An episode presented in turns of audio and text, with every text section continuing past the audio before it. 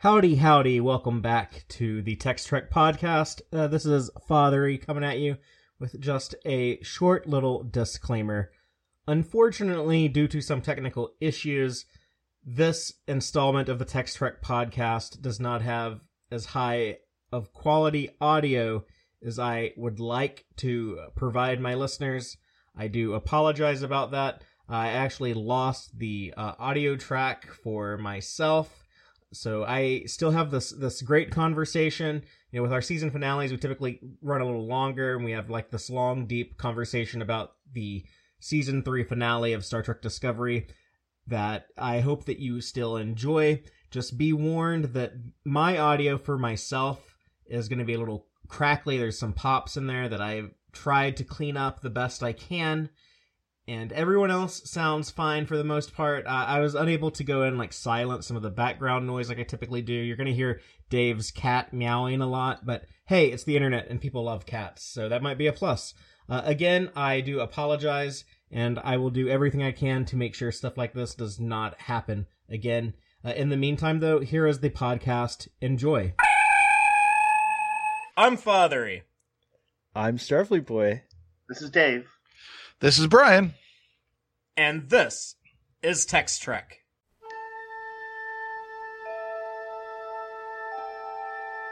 Engage.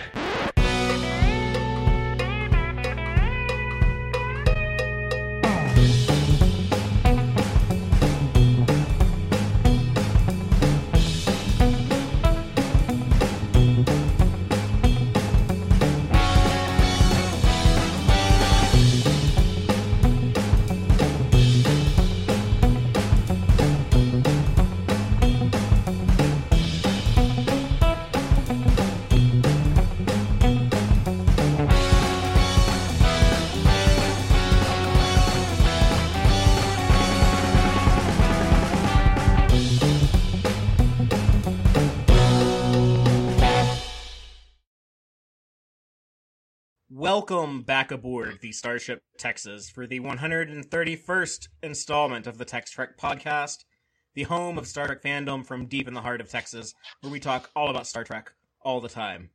Tonight, we are talking about Star Trek Discovery Season 3, Episode 13, the season finale, That Hope Is You, Part 2, written by showrunner Michelle Paradise and directed by the head director, Olatunde Osunsanmi. And just to uh, recap everything before we start uh, talking about it, I'm going to read the official synopsis for this episode and then kind of expand on that with spoilers. The official synopsis reads As the Emerald Chain tightens its grips and the mystery of the burn is finally solved, Burnham and the crew have one last chance to save themselves and the Federation. And just to uh, expand on that in some spoilery detail, Burnham, Book, and Tilly and the rest of the crew uh, fight back to recapture the disco from Osyraa and the Emerald Chain. They get back to the dilithium planet in time to save Saru, Culber, and Adira. Everyone learns that Su'Kal caused the burn, but Saru goes to live on Kaminar with him to uh, help him adjust to life outside of the holodeck. And Michael is promoted to captain and given command of the ship. Whoa. A lot of stuff. So, uh, yeah, that's uh, that's pretty much everything that happens, and I was able to like recap it pretty quickly in three sentences. So uh, it, it's uh not a lot happens in like the the long over an hour long length of this episode. Well, we also, of course, found out Vance was uh, a secret uh, spy, and uh, that Grudge was the queen of an alien galaxy. What? I just wanted to remind people of those things, of course. Uh, those big reveals Yeah. happen too. Sometimes a cat is just a cat, y'all. Literally, my cat Like- was meowing right when you said that, Fathery. Like I said way back at the beginning of the season, I don't think there's any reason to believe Grudge is going to turn out to be like the super secret alien reveal. They've they've done so much It's- like this mystery box thing that people are like looking for like clues to mysteries that ain't even there. But that's on them then. Um, and also, uh, that just means that it's such a big reveal that they're waiting for season four for it. Oh, my, one Well, of my I- fears that now, like they've, they've heard people like talk about that and be like, I guess the fans want Yeah. this, so now we're gonna do this stupid. That idea was what that I was about to wanna do. say. Is I think this is going to be a self fulfilling prophecy if people don't shut up about it. Yeah. Well, Uh, uh, we should each give our opening statement and just kind of express our our broad uh, feelings and reaction to this.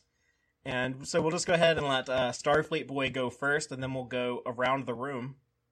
But Starfleet Boy, uh, give us your uh, opening statement, uh, just your general reaction to this episode. Thanks. Uh, first time I watched it, I was like pretty much caught up in all the excitement and the emotion, and I think it really delivered in terms of entertainment. You know, like it was really exciting, and there's a lot going on, but it like felt right. Um, Paul Sutherland on Twitter said something about how like all the episodes should be an hour, so you can jam everything in, like all the action and the you know, and so on and so forth. And I kind of agree. I like that length. Who said that? Uh, Paul Sutherland on Twitter. No, these shouldn't all be an hour. They made the last season of Doctor Who everything longer, and those episodes are like so like bloated and too long. Who I, I got Let him say it, I, see. I would say that Discovery might need that extra length because they never take the time to explain anything. So maybe if they had a few extra minutes, they would say, "Oh, okay, we could have a meeting room scene where we go over everything a bit." Um, and and I, I'm not sure about the other Star Treks, but I think Discovery could use a few more minutes. Thank So- you, well, thank well, you, sorry to Brian, for interrupt. I. I wasn't I wasn't sure who you were talking about, so that's why. I, I was that that was exciting. I, I Please you never interrupt the the you never interrupt the the the opening thoughts. Um, uh, the best thing about the whole thing for me, I have a lot of uh qualms about it, little tiny nitpicks rather, I should say. Um, and I, I'm sure we'll get into it as we go through our discussion, but the thing that was most exciting to me and the thing that like had the most impact on me was Captain Burnham. That was like just such, such a great moment and you know 3 years waiting for it, like anticipating it, wondering if it was going to happen. All of that just like came out of me in a in a rush of emotion and I was just like a babbling uh kind of crying buffoon at the end. Uh, and I've watched it three times now, and it still gets me. It still gets me in the heart, like every time. So I really appreciated that. Uh, and and then just I also feel like this episode kind of like nicely put to rest a era of Discovery, and I'm excited because I think season four is going to be like kind of like the show will now take off, or let's fly, as Burnham says, it'll fly. cool. I Well, uh, I feel bad uh, following up on that because uh, my initial reaction was a poor one. Um, yes, they sent some uh, embittered messages uh, shortly after I saw it, and and my I've I've only viewed it a second time, and I actually did uh, did rein in my my opinions a little bit on it, but in a lot of ways I felt disappointed by it. That it was um, mostly things I didn't like. Uh, the big reveals were ones that I sort of felt I kind of knew were going to happen two episodes back. That Burnham becoming captain uh, was not actually something I necessarily wanted. It, it makes sense, but I guess I I had uh, I had warmed to old Saru, and uh, you know now I of course in retrospect, Father, you were right that uh, they've been laying the seeds for his failed captaincy, or rather that uh, it wasn't quite his thing yet uh, and throughout the season.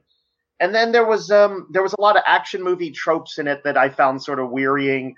They reminded me of sort of that Michael Bay, st- you know, third act stuff where I wasn't really into the action. I'm kind of bored by it because I feel like the heroes are immune and are just kind of waltzing through it. Not that they don't get beat up, just that I don't really feel the stakes. Um, and we're kind of just avoiding all the threats because they're the heroes. Um, the uh, I, did sort of there's there's bits and pieces I liked from you know the uh, Tilly uh, and Owo and stuff busting through the halls with uh, two gun action. I thought uh, Doug Jones acted the hell out of his uh, sequences with uh, Su'Kal, and uh, and I and I really actually liked the small but notable moment of uh, notable moments of Gray uh, being able to interact with the crew and having a corporeal form, corporeal holographic form. I know that's an oxymoron, um, but uh, by and large, uh, it, it was a conclusion I didn't really uh, like too much at all, and I got dizzy from the camera spinning a lot. I guess I'd question the well. I, I question Fathery's comment about it. Be, this should be shorter. They had so many threads that needed to be tied up in one episode that it didn't surprise me at all that this was an hour long. And the idea that there wasn't a, uh, there, there that there not much happened, given the number of threads that were resolved, I felt a lot happened in this episode. I'd also I get that things, some of the endings uh, or or reveals were predictable. But given that Discovery's big problem for season one and two has been an inability to uh, properly foreshadow and set up the events that happen in their stories.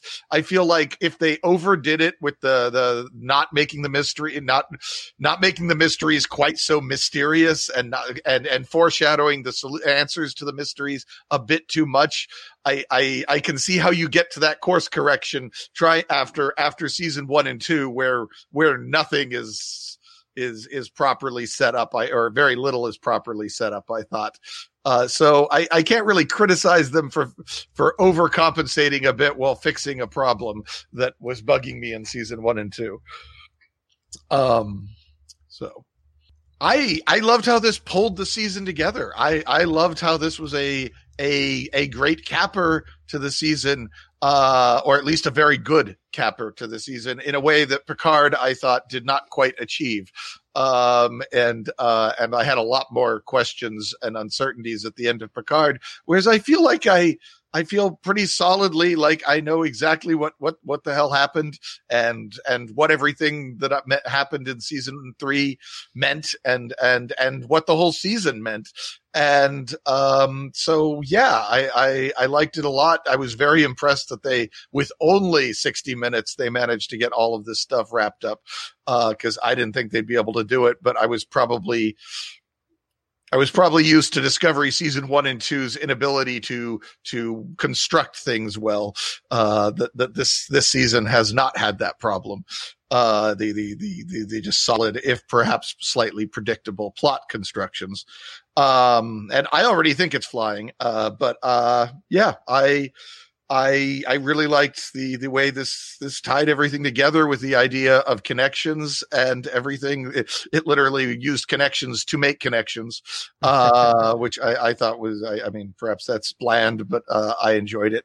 Um, and yeah, it was it was not my favorite episode of the season, but uh, it's not my least favorite. Uh, and I honestly don't have any episode this season that I actually didn't like, but but I thought this was a pretty solid ending uh, to the to season three. I have cool. a quick addendum, which is it's just un it's just crazy kismet how Discovery season three kind of lined up with real life, you know, in many ways, and some of the themes that we're all exploring and things like that. When you said that about connections, and Michelle mm-hmm. Paradise mm-hmm. said that in in the Ready Room as well, and it was it's that's I think that's why I was like so much more attached to this episode is that mm. it literally happened the day after like some crazy shit was going down in yeah. the USA and like it was just weird how the messaging, you know, as good stories are, you can kind of, you know, transpose some of the messaging uh in there and so it was it was a powerful experience in a way for this Trekkie.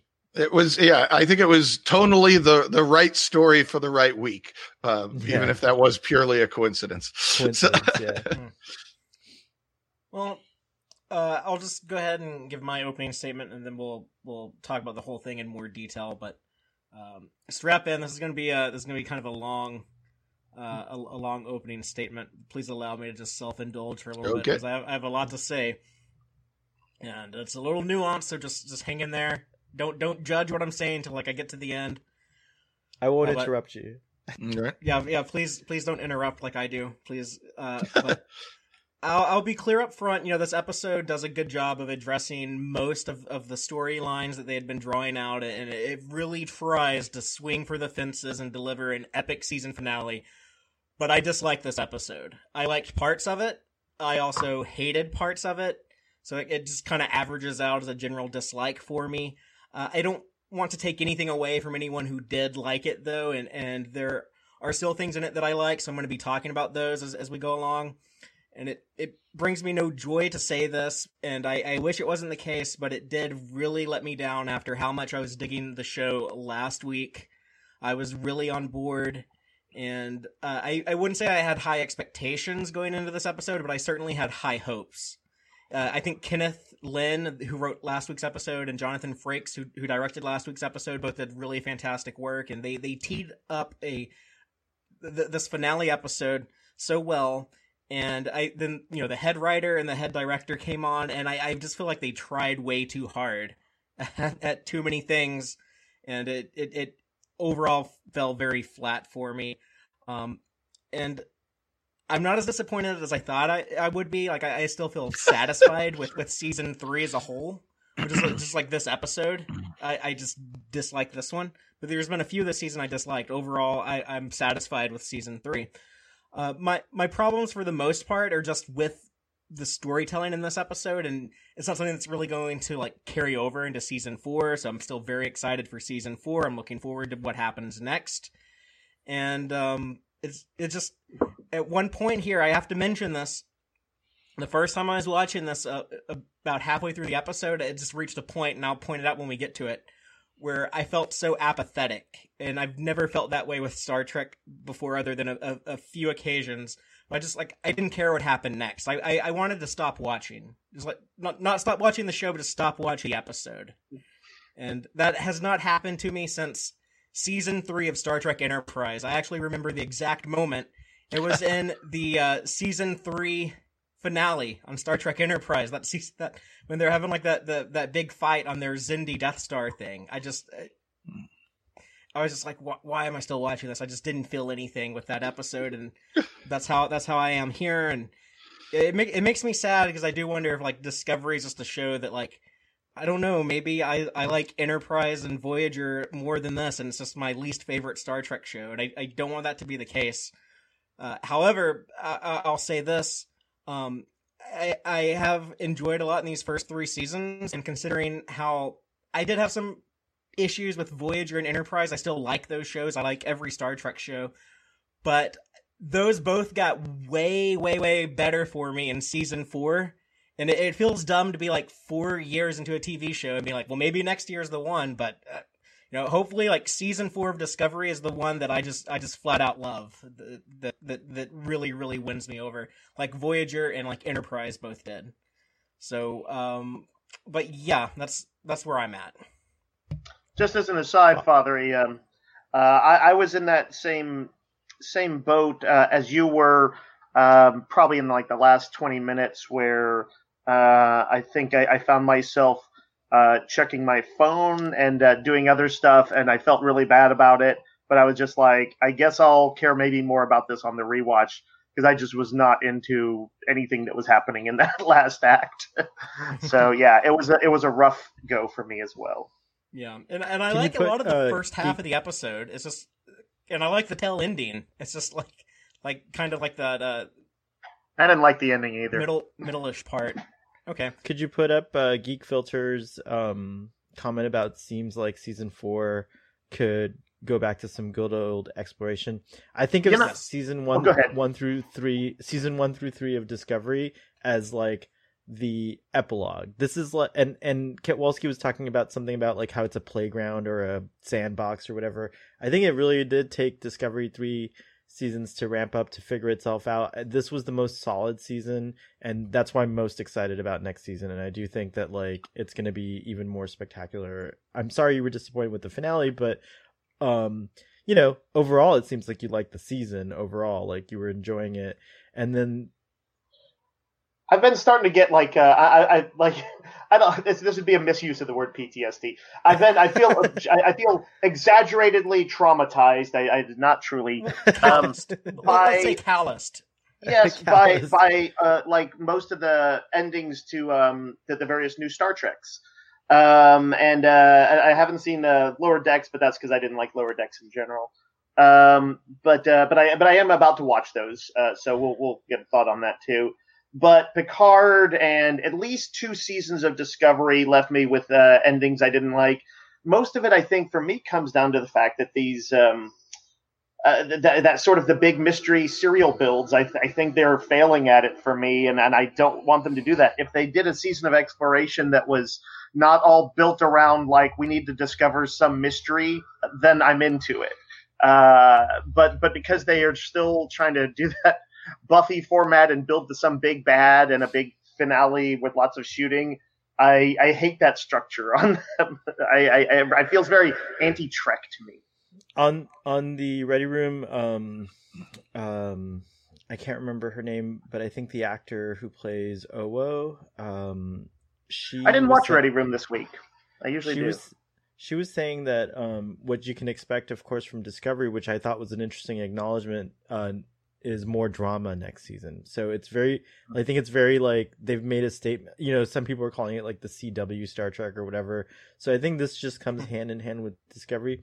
I will just say this that like other than tos and actually let me think about that for a second. Yeah other than tos i had a i think all the other for me personally and and i think what's typical in my experience in discussions with folks all the other star treks had like a ramp up period. Like they didn't have whether it's the first two seasons or the first three seasons like they all kind of were finding themselves in those early seasons and i think like again i, I was just excited because i felt like discovery really was was looking it looks like it's find it's found itself uh, Yeah. here and you know despite any you know like one episode or two episodes being off I, yeah, I feel very much this reminds me of season three of TNG, which felt like a quantum leap uh, above uh, seasons one and two. Uh, that that they there was suddenly everything was working, and maybe there's there's high greater heights to get to, perhaps, but but there was this monstrous leap in in overall story structure and storytelling nature and stuff that I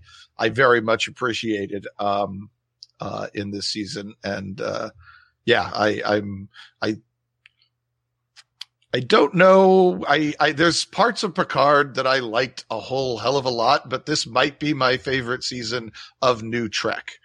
Um, uh, of this new generation of Trek. Um, possibly, I'd have to go back and rewatch Picard. It might be that I like Picard more, but but if it is, it's a very close thing. if you if you do re- rewatch picard i'd love to uh talk to you after every episode because it's my jam Yeah. Oh, I, I loved Picard a lot, though I will say that I thought the episode last two episodes were a little. under Yeah. Father, if I'm not mistaken, there's we're we're, we're probably going to do an episode sometime soon that's more of a an overview of like the full series, which will probably do a little bit more of this compare contrast and stuff with uh, Uh, all the next- seasons. Yeah, ne- next week, next Friday, we're still going to be live, but we're only going to be talking about Lower Decks season one and Discovery season three. got it Um, and, and yeah, just coming off like the, this 23 weeks of, of Star Trek and, and how we feel about both of those. Because we weren't able to do that with Lower Decks to talk about the whole season because we went straight into Disco season three. Yeah, I do. I do like that. Like we each have like uh, our Right. own favorites. A good like infinite diversity and infinite combinations. I my favorite is Lower Decks, and Starfleet Boy's favorite is Picard, and Brian's favorite is Discovery, and, And my Dave's favorite is is none of them. uh, of them, uh, Disc- Discovery is my favorite. I, it has the moments that I that I most like, but uh, I'm I'm going to dread uh, next season's ending, even if I'm loving the season, because I'm going to be like, well, here it comes. I'm going to be I'm going to be uh, that that scene in Star Trek 2, just waiting for uh, Kirk to fuck my ship up. Here it comes. Well, here comes our c- breakdown of the episode. We're going to uh, discuss everything uh, beat by beat, just uh, tear this thing apart like we're uh, Osyraa's Emerald Chain scientists trying to learn the secrets of the spore drive. We're just going to dissect it and analyze it and learn all about it and uh, share it with all of y'all. Nice So, metaphor. Just uh, I just starting hope that none of us betrays us uh, during it. Like, no uh, betrayal. Do I have to choke Yeah. somebody with my green hand and talk about how my heart works? it's tougher on Zoom, but we'll do what we can. You're gonna Starfleet boy, choke yourself. Before Aaron leaves, uh, yes, I think TAS might be uh, the animated series might be the other series that I didn't ha- that from season one was great. So yeah, Yes, I well, I think Lower Decks, the animated series, And- and, yeah. TOS were all Yeah. like out of the gates, firing on all cylinders. really good. Yeah, Uh, but even with the original series, you still you had like that false pilot with the we're not false pilot, Right. but the failed pilot with the cage, Right. where like, well, Right. they still had some bugs to work out. But but one could say, oh, they only needed one episode to get their shit together instead of a whole Well, one episode and a whole year. Yeah, no, I know. or something. Maybe it wasn't a whole year, but it was a bunch of the time. cage in '64, and they shot Where No Man's Gone before in '65. yeah. But no, let's talk about um. Let's, let's talk about this uh this battle at the Starfleet HQ. I'm just gonna uh go over all of the uh the, the big events that happen, and then we'll talk about the whole sequence. But yeah, we we we started the episode off with uh the Starfleet ships surrounding the Discovery and attacking the Discovery. Kovich and Admiral Vance are are there commanding the battle. Osyraa's in, still in command of the, the Discovery. She has Burnham captured and Book captured. Uh, Tilly and the rest of the bridge crew, they're rolling around with the Dot Sevens, trying to recapture the ship, and the Dot Sevens are getting blown up. That's actually my, my favorite part of this episode.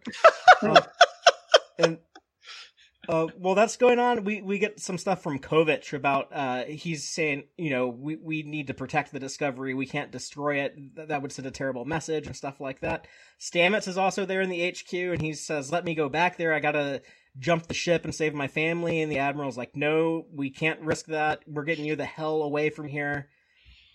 That was your then- scene. Enjoy it.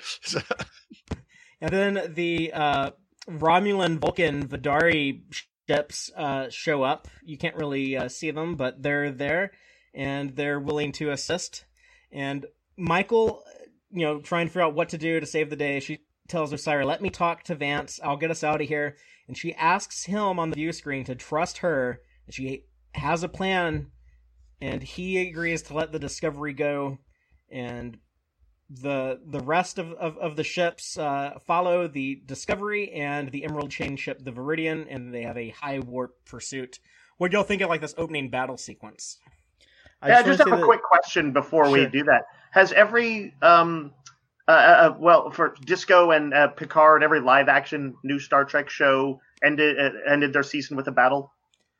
Um, Yeah. The only one I wasn't sure on was Discovery season one. Was there a big battle there? I know it's a whole season kind battle. of. I mean, like most of it is like the ship is like hiding inside of of Kronos, and yeah, like there's, a, there's about to be like a Klingon attack on Earth, but it, it's like before the battle, and then the battle is prevented. okay. I know the rest, like Picard for sure, and seasons two and three of Disco for sure. I Okay, mean, even Picard does kind of avoid the big battle. It kind of teases it. Yeah. Mm-hmm. doesn't go through with it. Uh, I guess just there's at least that. I just wish that they weren't all ending with big battles. It's a little formulaic. Discovery I- doesn't like ceremony though. I really would have liked uh, when the Ni'Var fleet arrived. I really would have liked just like a, a motif in the music, and then like you know some close-ups of those ships, and maybe just like you know something like that because it was pretty. It was pretty uh, a pretty profound thing that Ni'Var even arrived. You know, If uh, they had- considering if they Show had some- given them a, some uh, Vulcans like on the bridge of these these ships. yeah, Yeah, see, like It would have been cool if Ni'Var had had a uh, musical leitmotif early on that they could return to. Uh, very much, you know, like we all know that when Worf shows up, you're going to get some that Klingon theme from from TMP. I mean- yeah, it's true. I know that the Ni'Var, uh, the uh, the Ni'Var showing up thematically ties in very strongly, but plot wise, they do nothing. You really could have. Yeah. it- It's Yeah. very silly that Michael called them last week, and it's silly that they show up and it contribute nothing to the stories. There's already a bunch Yeah. of Starfleet ships there. Any storytelling you need to do with a bunch of Starfleet ships can be done with what you've already set up in the previous episode. I I also Um, think this is another critique, which is how could they not anticipate certain things? Like you show us an episode many seasons early, uh, many uh, episodes earlier, and you introduce Ni'Var and the concept that the Romulans and the Vulcans are together. Like it's it's a good chunk of your audience is gonna want to see what the new Warbirds or whatever their ships are are gonna be like. That was like something that like I had this prediction or feeling that like the Navarran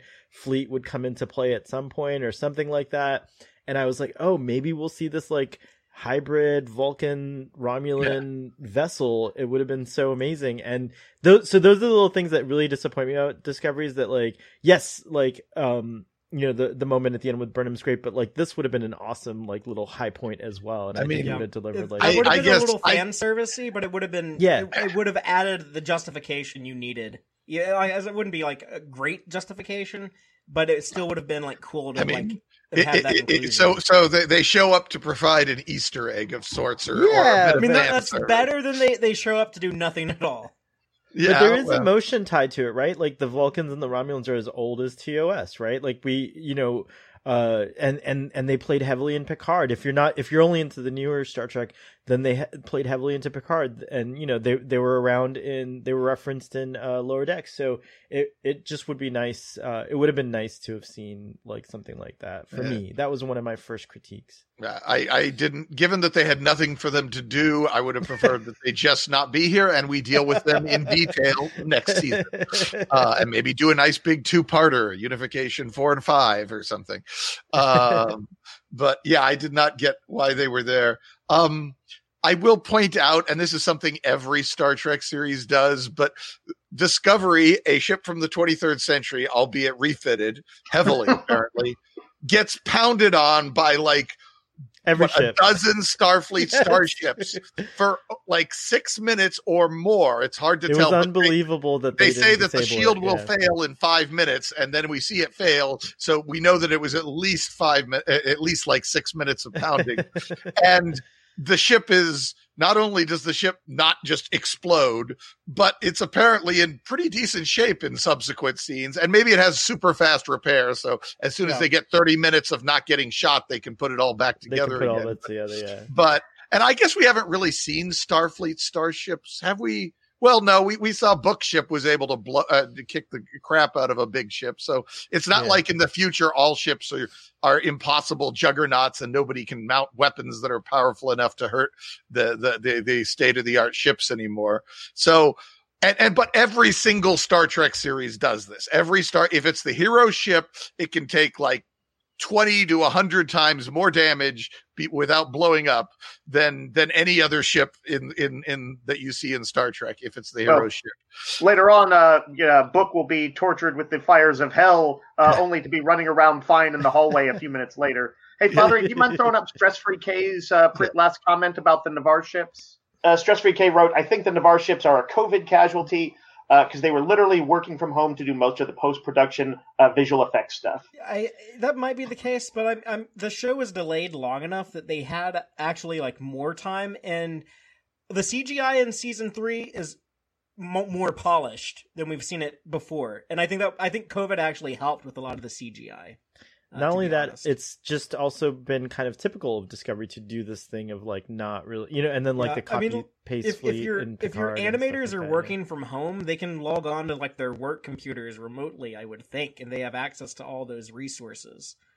So I, I don't know if that's if that's. Exactly I will just say this: like I've seen some pretty crazy, impressive stuff on YouTube with a single individual working at home on a PC. Like Yeah. so, I mean, I know they have different time Go frames. go look but, at yeah. EC Henry's video on where he's complaining about the Discovery shuttles being in Picard, and he's like, "It's not that hard to just CGI a little modern shuttle to be in the background. Like, look, I did it myself in like twelve hours. This is it." And it's like, "Oh yeah, is that good enough shot to be in the show?"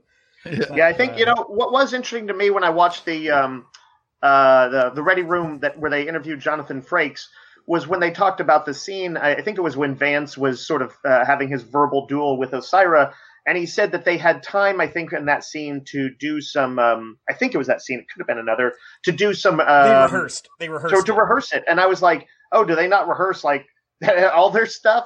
And I guess on their timelines, you know, with, you know, trying to keep it all in budget and stuff like that. That yeah, they they don't often get a chance or to keep it on do that. And, schedule. Keep- Yeah, yeah, no. the Let's keep it exception on rather than the rule. And so no, Amer- American of- television does not generally have full cast or even partial cast rehearsals. Uh, that's why Hmm. Quark, all the Ferengi actors used to get together and have their Oh, own that's right. improvised rehearsals i- at, at Quark's house or something, wasn't Yeah, it? they'd go, they'd go to At Armin Armin, Shimerman's yeah. house. Armin to Shimerman's house, yeah. Um, delightful. and- it shouldn't have to be the case because that's like uh, essentially uh, using their own time for for work, but but it's but the, but it is still cool. Uh, I, that thi- I think have- normally in TV you do a table reading and then you Yeah. block it out with the director on Yeah. set and then you shoot. Yeah. I don't know how it is now, but the classic Doctor Who, they BBC did actually have designated rehearsal days, which was something that I thought was eh, which which American television wasn't doing in the 60s, 70s, and 80s. But uh, I don't know if they still have rehearsal days for Doctor Who or not. Osyraa basically felt that things were falling apart, and she says, uh, "I want the Federation obliterated." That was this. That was the point where the character sort of ceased to be interesting. I, I hated that they made her so cool, kind of interesting and nuanced in the last episode. And yes, we knew it was going to fall apart, but um, that she did just to me become that generic villain for then the rest of the show. She reverted One to character that I- her mustache. One character Yeah. that I think did become more interesting that I want to talk about before we move on is Kovich. I like that they uh, kind of showed a little bit more of like his his own like um beliefs, I guess. Like he's been kept very mysterious, and there's been a lot of speculation. Maybe he's like a more sinister character, and I was uh, hoping that he wasn't because I'm I'm tired of sinister Starfleet, and I, I, I there's similar suspicions of Vance. But I think we can put all that to rest now. Here, when he's the one who's concerned about the uh, the effect that that fired on the Discovery that losing that ship would have, in the, and he he seems to be clearly devoted to this idea of like rebuilding the Federation and reaching back out to the worlds that they've lost. Yeah, Yeah, they um basically a, a unguarded conversation occurred where he they both seemed very uh seemingly uh, straightforward. They they they they were Mhm. what they well what at least what Vance looked to be. Uh, what's his name? Uh, Kovich uh, did did seem kind of weird and shady for Starfleet. His sort of mind games and stuff with. Um, I don't think he's. I think he's a Federation official of some sort. I think he might be. Maybe he's um Federation security, or some people were speculating he was going to be revealed to be the president, but he is obviously not that. But Yeah, they're He saving wears that for season suit. four. He wears a suit and a tie. Um, he knows a lot odd. about. Which yeah, is He's like a he- he he feels like a specialist. yeah. A I, I, if he yeah. is Starfleet, I think he's already retired. Clearly, I think he's a civil, i- i- yeah, a civilian at this he could have point. been a yeah, he could have retired and then come back on as like a consultant. Like that happens. Yeah, in- that'd be. I, I'd, I'd be happy with that explanation. It, it would have been Uh. nice to have like a, a little line somewhere in the series that just you know Yeah. like I don't. It's I a don't bit of mind an being odd omission. mysterious with them though. I- I'm okay with that being a mystery, I- I- as long Okay. as they do pay it off.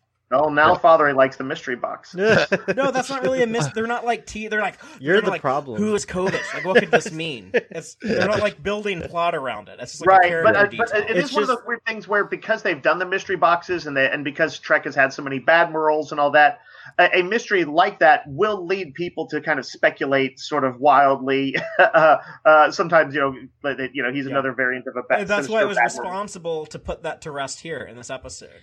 I want to say though that I think that the team uh, behind Discovery almost values that more because I think it it wouldn't have hurt to like it, it's just typical when you have an operative come aboard your ship to introduce them and their role. Like it's just and it and it wouldn't have detracted from other mysteries. Like why does he know so much about you know this or that or why does he talk to Georgiou a certain way or why there was there were so many mysteries that we didn't get any answers to like why do the you know why does he blink at at Georgiou in the interrogation scene and then after that that's when she realizes oh if I blink at these hollows they'll disappear or get or glitch out Well, I There's don't just think a he, of- I don't think he was trying to do that. I think that was people over yeah analyzing like that. yeah I I was one of those but that's what I'm But saying Starfleet like, Boy, you're just saying that they could have said at some point, uh, "This is specialist so and so consulting uh, for the far, post post retirement for the star, for Starfleet." Yeah. exactly or whatever whatever the case may be and i think it wouldn't have taken away from the mystery of what the, i don't think the mystery is the title it's A the mystery person can be still be else. enigmatic without Right. us literally not knowing what his job is. what their Yeah. job is exactly. Especially when he looks like that, which is not a Right. normal Star Trek look. The the Right, tie, he the stands apart glasses. from everyone yeah, it's yeah. Even like- in the ties, the glasses, the manner, he he he immediately calls into question who the heck is this guy, even if they give you a Right. title. Um, so fair enough. Uh, I um I really really like the let us go bit. Uh, the the the you know I I cool. the first time I was a little uncertain. Does this actually make sense or not? But the second time I watch it, like no, no, it I, I buy it. I buy it. There's Yeah, I think it does. Yeah, and I, I thought it was one of the I, one of the nice high points of this episode was was was that beat there. Um, And You know, it's uh, funny. I had a, I had a friend who, um, the previous episode that uh, most of us were pretty on board or very on board, um, but he didn't like it because he felt that um, uh, he he was uh, Burnham uh, telling uh, Stamets that he's got to, you know, his hopes and dreams have to get thrown away for the for the greater good. He felt it was almost it was uh, hypocritical of her after all the sort of rule breaking that she's kind of done, and and this. Um, and I do get that to some degree. She is kind of um, sort of uh, always asking forgiveness, never permission. I guess that's. A, I mean, it's a bit of a Starfleet trope, but but I was it was kind of wearing on me, I guess, by that. And so uh, I would have liked for that to have felt like a empowering sequence where you know a soon-to-be captain uh, was was showing how you know they could be in charge of a you know uh, be running events without actually having the power in the moment but instead it, st- it sort of felt like oh boy there's burnham being burnham again Um, I mean, it was still in character, but uh, I I don't know. I mean, since it actually made sense uh, in the broad scope of things, uh, especially from the heroic narrative perspective, I was like, yeah, okay, that's cool. The this guy, I- the admiral, yeah. hasn't trusted her. He hasn't necessarily. I mean, the worst case her and- scenario, the worst case scenario, if Burnham is unable to like get control of the ship, yeah, then they just chase it all the way back to the Dilithium Nebula and they shoot it to death there. Yeah. Yeah. Yeah, yeah, It just yeah, it was just this was I more of like when a, he was like- more of an emotional response on my part to uh, burnham the kind of I don't know. I guess sort of perpetually asking for favors or or just doing things on her own, uh, and people are like, okay. Um, But th- I thought there was a decent amount of dramatic tension about is the admiral going to trust her or not, and given everything that they've I, said, I think that they had, I think you're right about the dramatic tension of the Yeah. scene. I think it was like Yeah. effectively staged. yeah, I like that he has like that pissy look on his face when he like Yeah, swipes and he all goes, his palms. "Wow," and calls yeah, yeah, the yeah. back. yeah. yeah, that was fun too. yeah, that was great. But yeah, but he, But but the he- he equivalent does- that's he the equivalent of closing a phaser or not phaser, a communicator hard and angry. Yeah, Or like in the old days when you used to like hang up a phone hard and you'd hear like the bell inside ring. Yeah. Yeah, absolutely. Our, our younger audience members like never knew that was a thing. yeah.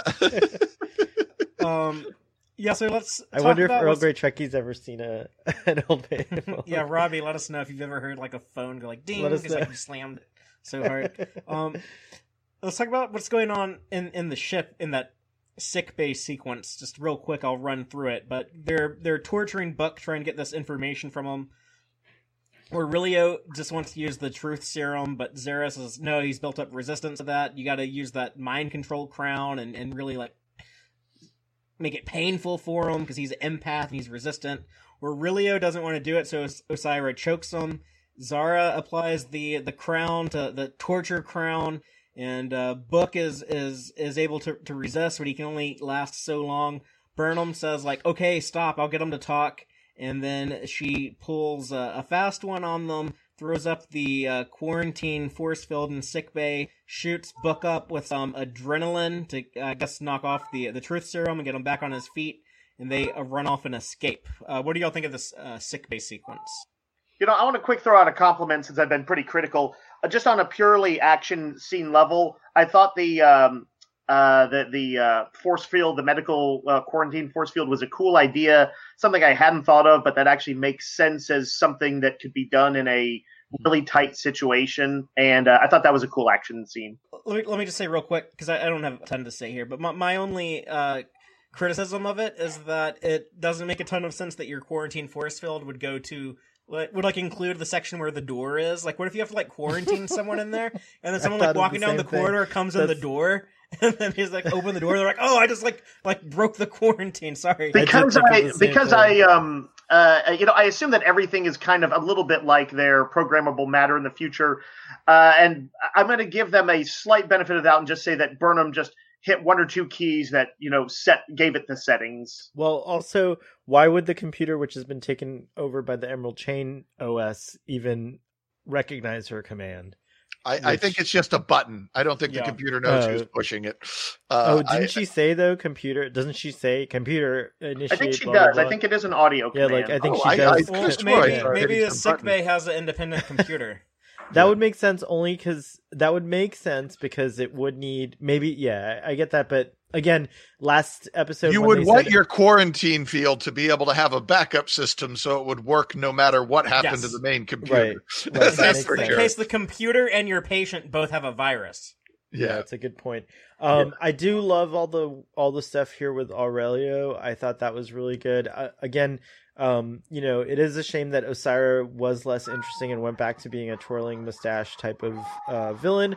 But that scene was pretty powerful, and you know, Mitchell, you know, did a great job here. I love that he's actually like pro- not afraid to protest, but then her true colors come out. Like it, it was very powerful, and you could see in the performance like this disappointment and fear uh being uh shown and I, I really i thought that was a great i want to call out that as a great scene. I liked that uh the the little exchange about like um you know when he's like why are you doing this? Like I've, I've seen you be good. Why are you being so cruel? And and she says uh oh Orion hearts have six valves and blood flows in both ways. And they're so much more complex. I thought that was like a fun little bit of like writerly dialogue. And I and I say that in like a in a good way and as a, as a compliment. I know sometimes criticize things for sounding too writerly but I liked that.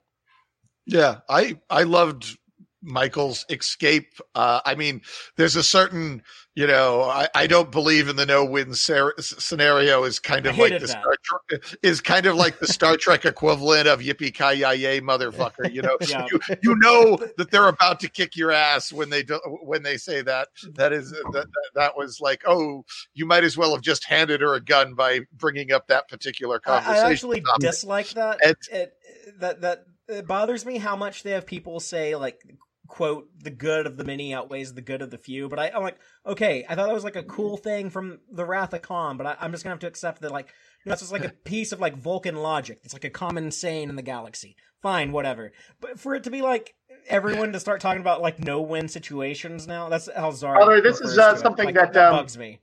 Uh, it's it's a little bit like uh, now everybody in the Marvel universe in, in comics and stuff knows with great power comes great responsibility, which was a very specific bit of Spider-Man lore once upon a time. yeah.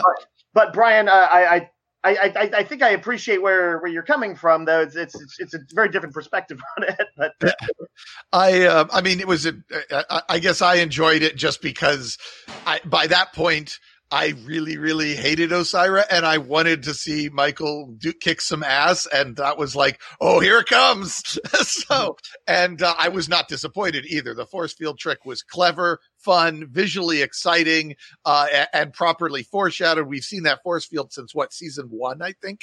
Um so so uh yeah i i was very pleased with that. I did think her statement to to book that it, the, however much pain you're in now it's going to get a lot worse. Uh, how did it get worse for him but um I guess it was because he was going to have to get adrenaline shotted and Oh, like yeah, run and around keep going, with the yeah. pain or I, I, that Yeah. still looked like it was less painful than than what was happening before it absolutely did. I also say Bo- uh, a book or the actor who played him acted the hell out of that. I was like, oh my god! Normally the the sci-fi torture where they put some lights on you and the actor spazzes out a bit uh, generally feels not all that intense to me. It, it's clear, you know, a sort of sanitized science fiction-y torture. But I was like, oh my god, that guy looks like he's in serious pain.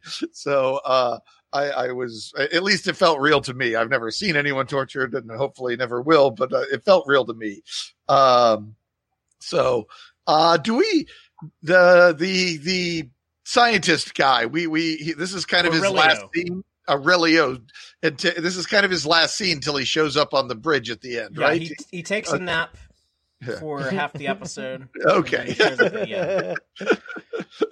Um, he, seemed, he seemed pretty cool with things by the end, and I think I would have liked some transitional scene of him, you know, I guess processing the sort of everything that you know from the last several decades has come crashing down, and you know, maybe you know, but I, I- I guess time was of the essence near the very end of it, uh, so he he kind of had to put all that behind.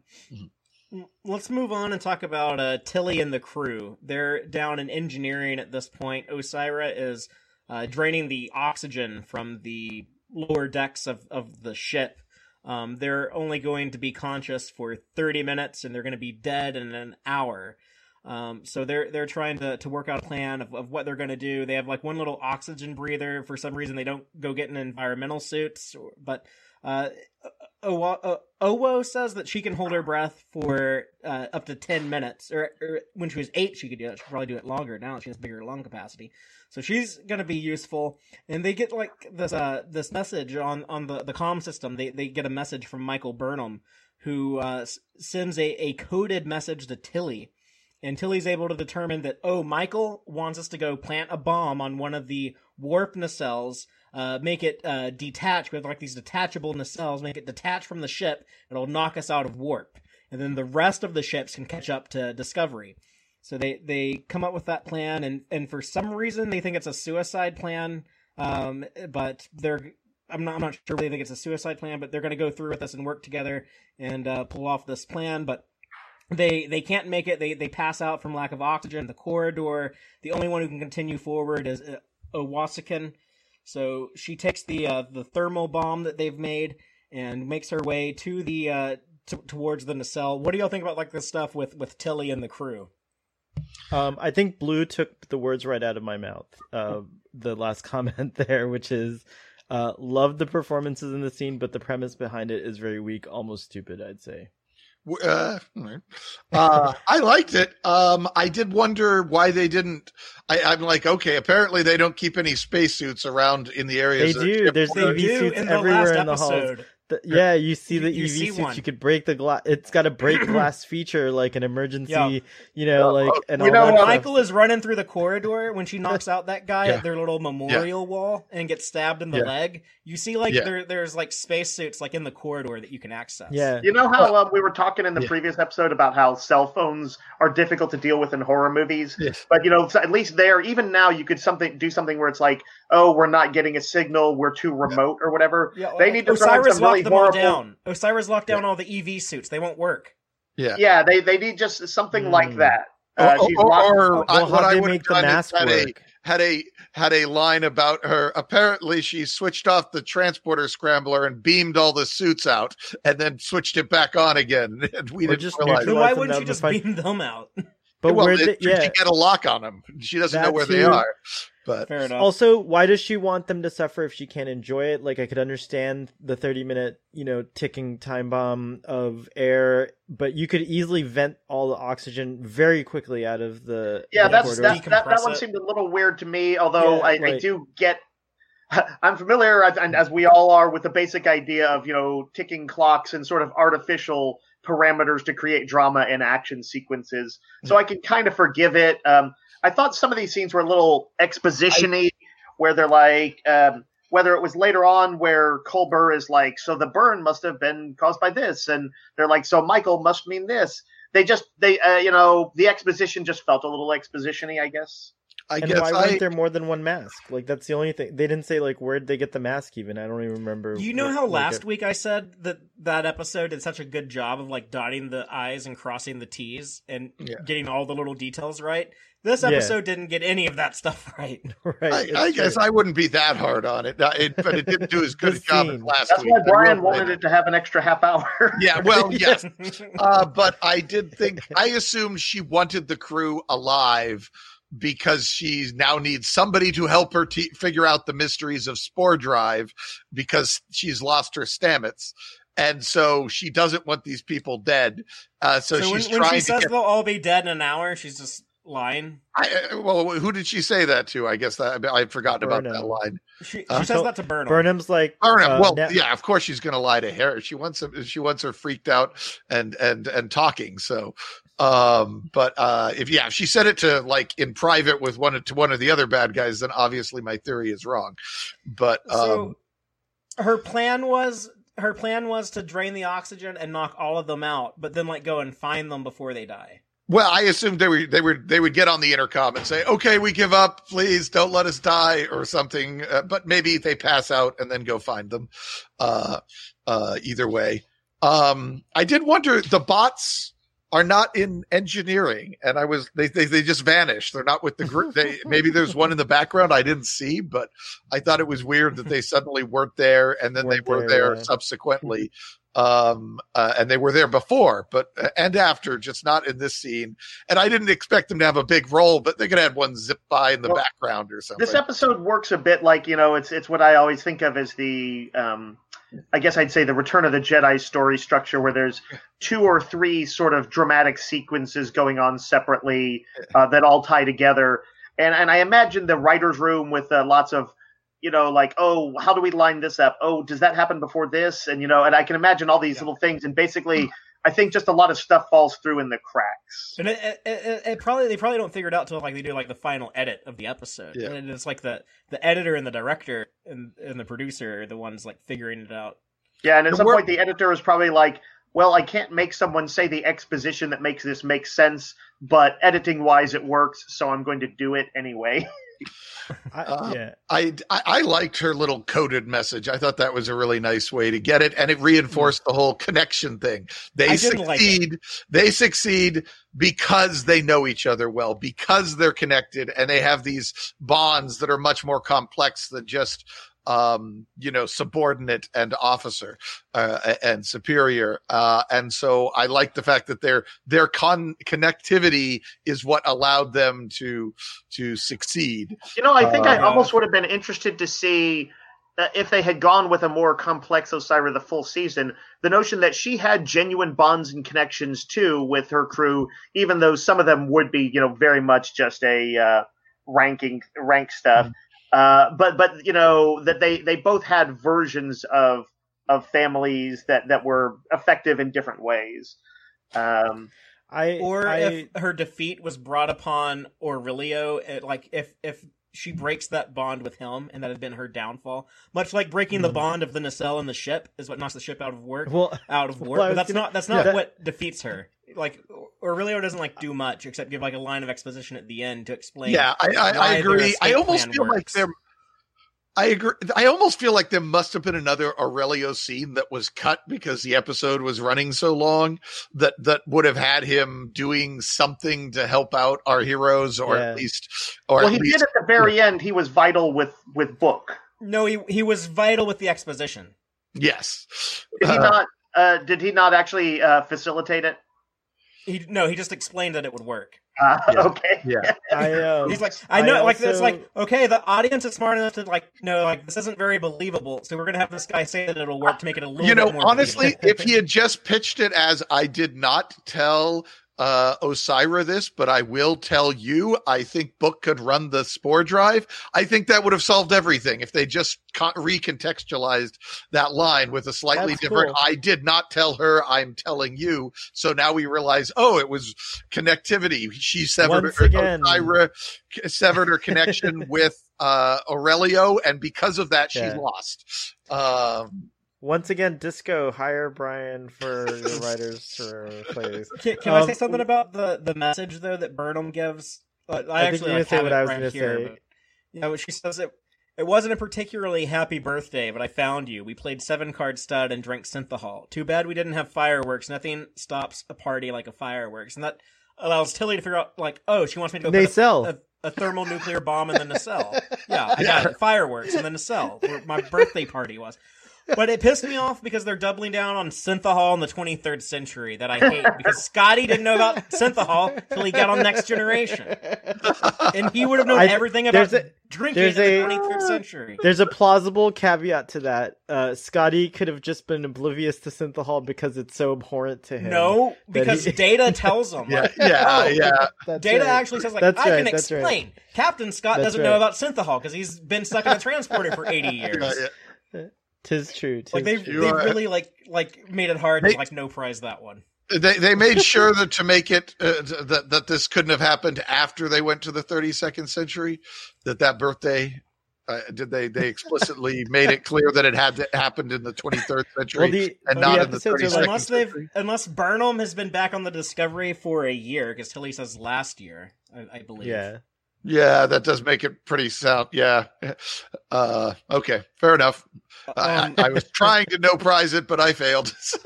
and uh, they they did have like the synthahol like on the ship before their refit earlier in the season. This is Yeah. another one that's hard to explain. What do y'all think about like Owo being when like they the went back chosen in one? time and met Zefram Cochrane in first contact, they gave him synthahol to try to get him over that alcoholism, and that changed history slightly all the way forward. There you go. There it You know, uh. Fathery, um, uh, I, I liked I liked Owo's thing. I think I was not feeling the action sequence overall just because it. Uh, uh, but but I, I think the idea that she simply had this skill set that they just maybe hadn't learned about uh, was was was a reasonable and cool Yeah. thing. You know, it's kind of like Sulu gets to be the cool sword fighter. Every once in a while, we just find out some kind of cool skill set among the uh, NPCs of the of the show. Um, I, I so was worried I was she was happy gonna with her die. doing it. I thought she was gonna get ariumed. No, Uh, uh, I I think I was pretty sure that they were gonna make it. There's like some And, lag um, there. I, I I thought she was gonna die. What about Oh, y'all? well. Did y'all think so? I thought it was possible. I wasn't. I was hundred percent. She's going to die, but I was also like, you know, they could kill her, and this might be the last scene with her. Um, and so I, I guess they generated a reasonable amount of uncertainty about who they're willing to kill in their show. So good for them. Um, I had no Yeah. doubt anyone would. No, d- Like, I didn't think anyone would die. no. okay. You know, I, I, I- I I think think I, it might have actually made things better if it had that dramatic weight. Because, but the the I- only consequence is is that a robot dies and then comes back to life. So there's yeah, I think I talked about this with you off this. off mic, Fathery, saying that uh, I felt like there needed to be some more dramatic weight if they're if they're going to do you know uh, these finales that build and build and build the whole season uh, to a dramatic sequence. Then yeah, a little bit of uh, even though you know me, I don't like to I don't like when they kill off major characters and stuff like that. But I do think that you need some some sort of bigger consequences. well, Uh, they they blast they blasted Ryn last week, so I mean, it's not like nobody died. Yeah, it's true. yeah, I, I would have liked. I would Yeah, have but that had it. nothing to do with that. Had nothing to do with like the hero's struggle here. That had nothing to do with like them trying to take back the ship. That was just Yeah. Osyraa being mean. Like, look how mean I am. That said, I'm glad Like, that the they didn't gained her. nothing Well, from I like I like, like no- her as a supporting character, so I I didn't particularly want her or or any of them to get killed, but um, but uh, yeah, Yeah. if again Or- or the structure that Bryce. they gave There's- usually require you know it usually feels more real if there's some dramatic sacrifice, even if sometimes it's a ship or something that's not a person. And uh, you were saying, "Oh, the robot died." I, was like, "Oh, I love the sphere data. That's one of my favorite characters. So I was Well, so- concerned.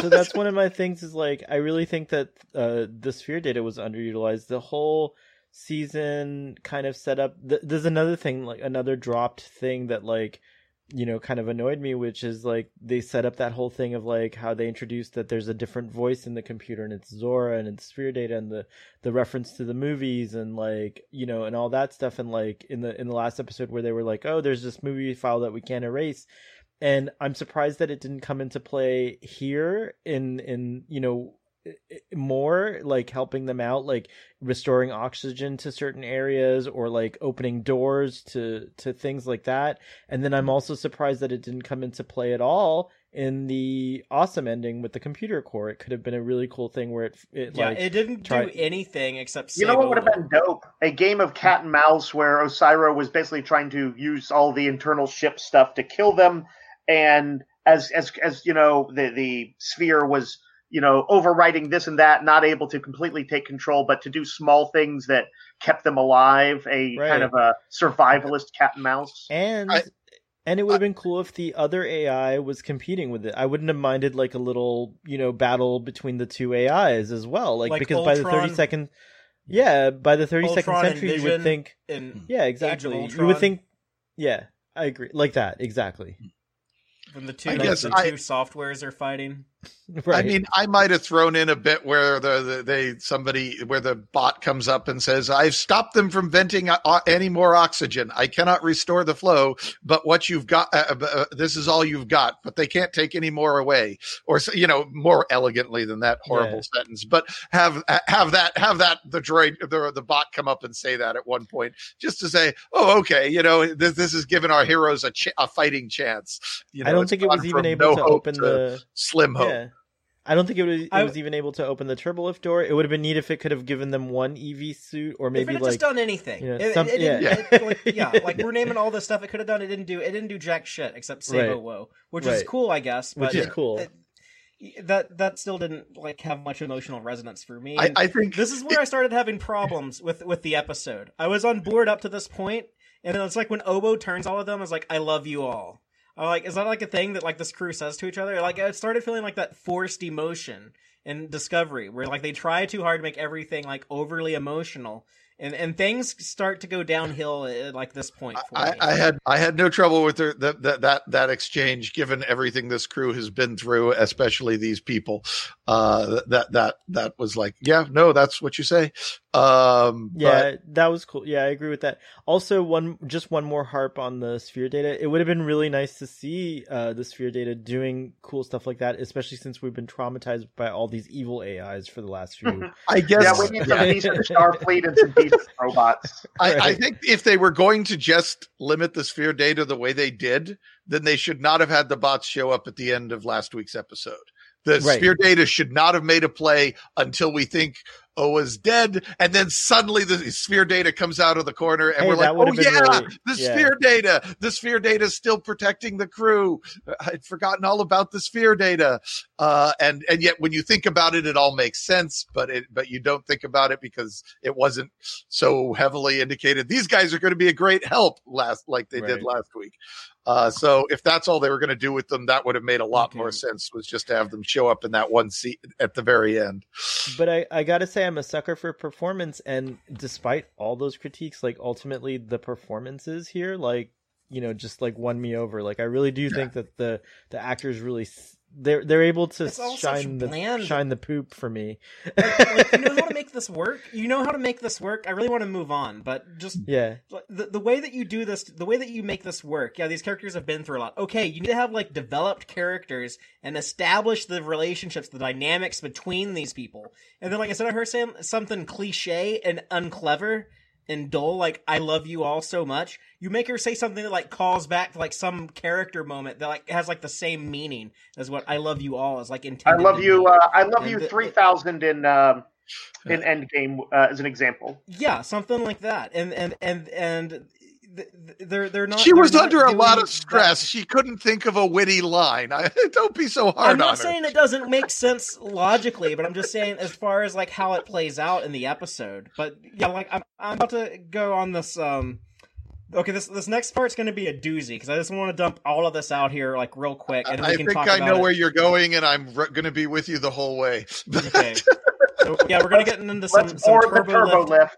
Yeah, we're gonna get into some turbo lift shenanigans. Uh, keep in mind that the oxygen has been vented in the uh, secondary hull of the ship, so all of this takes place that we're about to see. All this stuff I'm about to go through, other than a little bit of, of Owo and the warp nacelle, everything else takes place in the saucer section of the ship. Just keep Yeah. that in mind, people that are watching these these visual images. Uh, but here we go. Uh, Burnham and, and Buck they they have a, a standoff against some Emerald Chain goons as they're they're getting into the turbo lift. Uh, they're actually trying to get to the the computer core of the ship, and they they go into Turbo Lift City. It's like this huge Tron Legacy, uh, vast CGI scape, uh, and they're riding around on turbo lifts. They're like uh, shooting people, kicking people off of them. Burnham makes it to the the data core, this the or the the computer core, and uh, confronts Osyraa in there, and they have uh, some some hand to hand combat. Book is fighting Zareh in the turbo lift. At the uh, same time, Owo makes it to the warp nacelle that she's going to uh, disrupt with, with with the bomb, but she's you know running out of of, oxygen and uh, and collapses right as she plants the bomb. Uh, but a dot twenty three shows up to uh, save her, even though the the magnetism in that section of the ship is deadly to the dot. The bomb goes off. It knocks the nacelle off of the ship. The ship falls out of warp and is basically stranded in space, so the rest of the ships can catch up to it. It shakes everyone around. Osyraa's ship engulfs the Discovery. Back in, on, on the turbo lift, uh, Book kills Zareh because he makes fun of how fat his cat is. Uh, and uh, at the same time, uh, Osyraa pushes Burnham into, uh, I guess, programmable data. I'm not really sure what's going on. And uh, Burnham, instead of being killed by it, just shoots her way out. Uh, not only does that, but like without seeing Osyraa, shoots her square between the eyes to kill her. Osyraa is dead. There's a bloody hole in her forehead, and Michael Burnham steps out of the programmable data and says, uh, "Speaking of unclever, uh, cliche dialogue, uh, I, I, I believe the actual line is. Let me check my notes.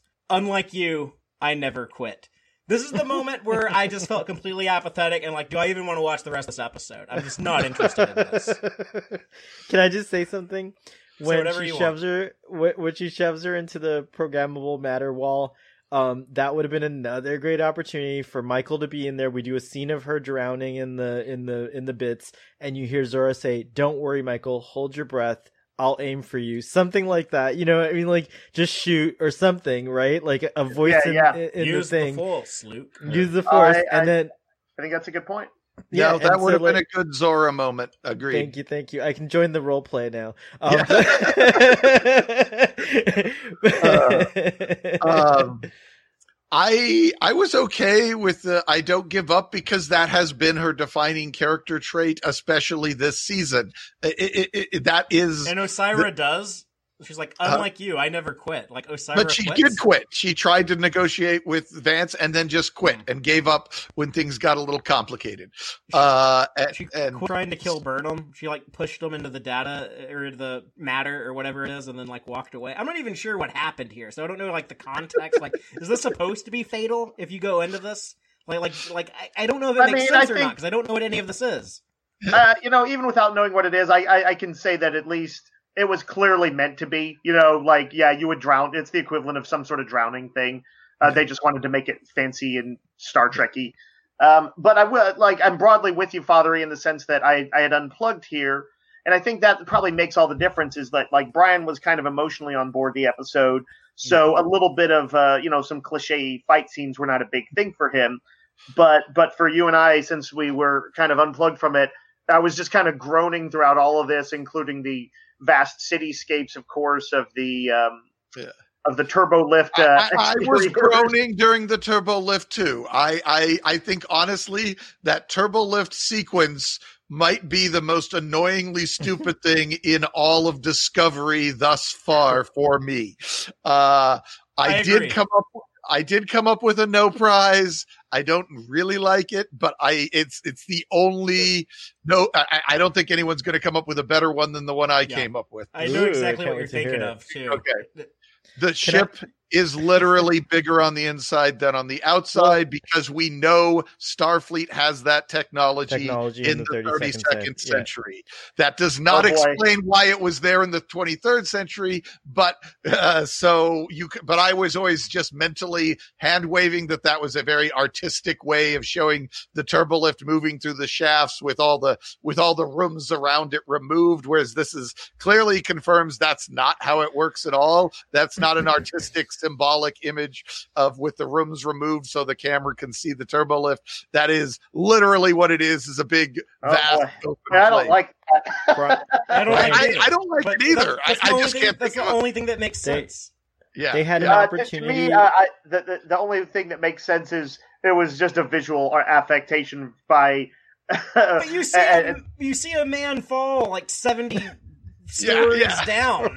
like you know I, I can write off some stuff just saying the writers and the or you know or the the effects guys were having some fun and they just did something stupid. But Yeah, like, I don't literally believe that any of that was that, meant. that's to. that, that that's something that like I didn't when I saw them like they're, they're stepping out of the turbo lift and I'm like oh don't like use this as part of the story like make it as like a dumb special effect that I can write off but then they used it as part of the story Yeah. Yeah. and and now I can't dismiss it Yeah. Can I just it's say weird to me that they're ever like you know so cautious about like you know bits and pieces of trek trivia here and there and callbacks to old episodes and canonical stuff and then they just have this giant vast football fields of interiors on a ship that is and, not and it's not just me. My wife. It's not even who- a football field; it's a space dock.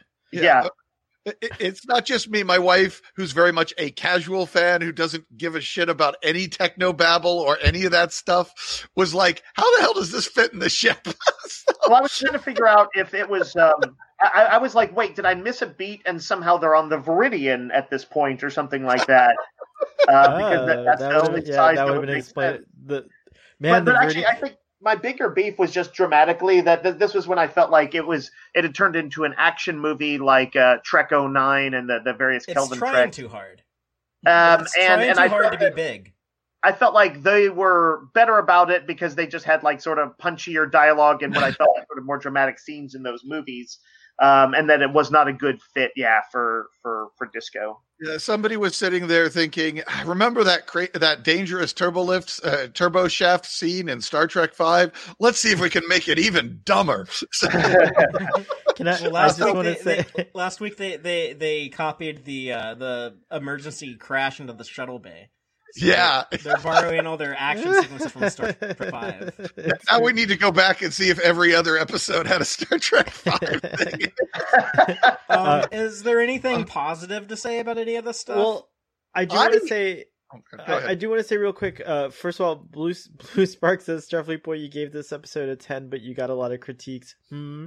Uh, good call out. uh, because he doesn't I will actually say- think it's a ten, he just wants it to be a ten. No, and he, he's, no, that's he's not true. lying to himself I- as well as all of us. I weigh the I weigh some other things more than I weigh stuff like this. Like to me, these things don't really like ruin it for me. You know what I mean? Like so, and, and I and I admitted earlier that I'm more a performance guy. Performances really touch me, and so if it like if the actors really nail something or, or are able to do that, like it just weighs heavier. So I, I weigh harder on that than I all of this stuff. I'm like, oh, okay, whatever. It doesn't make sense. It's stupid, but I can forgive it much easier. Um, but what I will say is that in Discovery season one, there's there was this whole setup about the Discovery being an experimental ship, a science ship, or whatever, blah blah blah, with the spore drive. They could have explained these things. They could have said in season one or season two that we have this, uh, you know, interdimensional space aboard the Discovery. and that, we use like- it for turbo lifts. Yeah. Well, we among other things, we use it for storage, turbo lifts, and like something else. Like maybe you needed a reaction to take place in a cavernous, you know, other dimension, uh, or the power source of the discovery. Like there were all there's all sorts of cool things that that could have explained this, and then people would have not had a problem. But they didn't do that. So yeah, it didn't make sense in the other things, and now it's just laughable when it's when it's when it's when it when it happens here. So. Yeah. There was Uh, two I- things that I liked. I, I was being I was being a little snarky because I was mad at everything else, but I actually I, I don't mind like uh Zareh like like mocking uh Book's cat, saying like Yeah. uh it- it's, it's so like mean and nasty. How like who's gonna make a bigger stain down there, you or that fat cat? Like I'm gonna kill you, and I'm gonna go find your cat and kill your cat, and that's what like s- snaps Book back into action. It's uh, I guess I guess Zareh is a really You, good. you like that better than, than there's no it's a no win scenario as far Yeah, as I a- like- I like as, as a yeah as hand as far as handing a gun to the good guy goes. I, I guess it does feel like a little forced that this guy is able to, with one frostbitten hand, is able to beat up a man uh, half his age and twice his size. But I guess Yeah, I but he got really Zareh's- cooked on that medical bay in that Yeah. torture scene. Yeah, I guess like just Zareh's just like a dirty enough fighter that he that he he can Yeah. do that. But by by Book's, like, got smack two hit his points left. downfall. Yeah. um She's the, a uh, coin. Yes. I will say if I can mentally divorce all the turbo lift stupid physics, the fight scene in the turbo lift, if you just kind of you know accept all the other, is actually really cool to watch. I like the the cat thing, um, and all of that. I, I if if this had been in a a more plausible turbo lift shaft with a spinning wall outside, and he just throws him out there, and the guy gets pasted along, hits the wall at 100 miles an hour or something, and pastes. You know, you I, I think I would have loved everything else about the turbo lifts as long as they were taking place in a somewhat plausible environment. Um, Yeah, I think their action choreographers did, did they, they did not fail. I think it was Yeah, the right. action choreographers were doing a good job with the moment to moment stuff Yes. as best they could. They were just they were called on to do some sort of outrageous stuff. The Stuff. choreography I- with Osyraa, that fight was really good, and, and Yeah. the- I liked that. And then the the last thing that I liked here was the uh, I thought the interior of the nacelle actually looked cool when when Owo made it to, to plant the bomb. I thought all of those sets and the uh, like the the CGI effects that they added, all of that stuff was neat.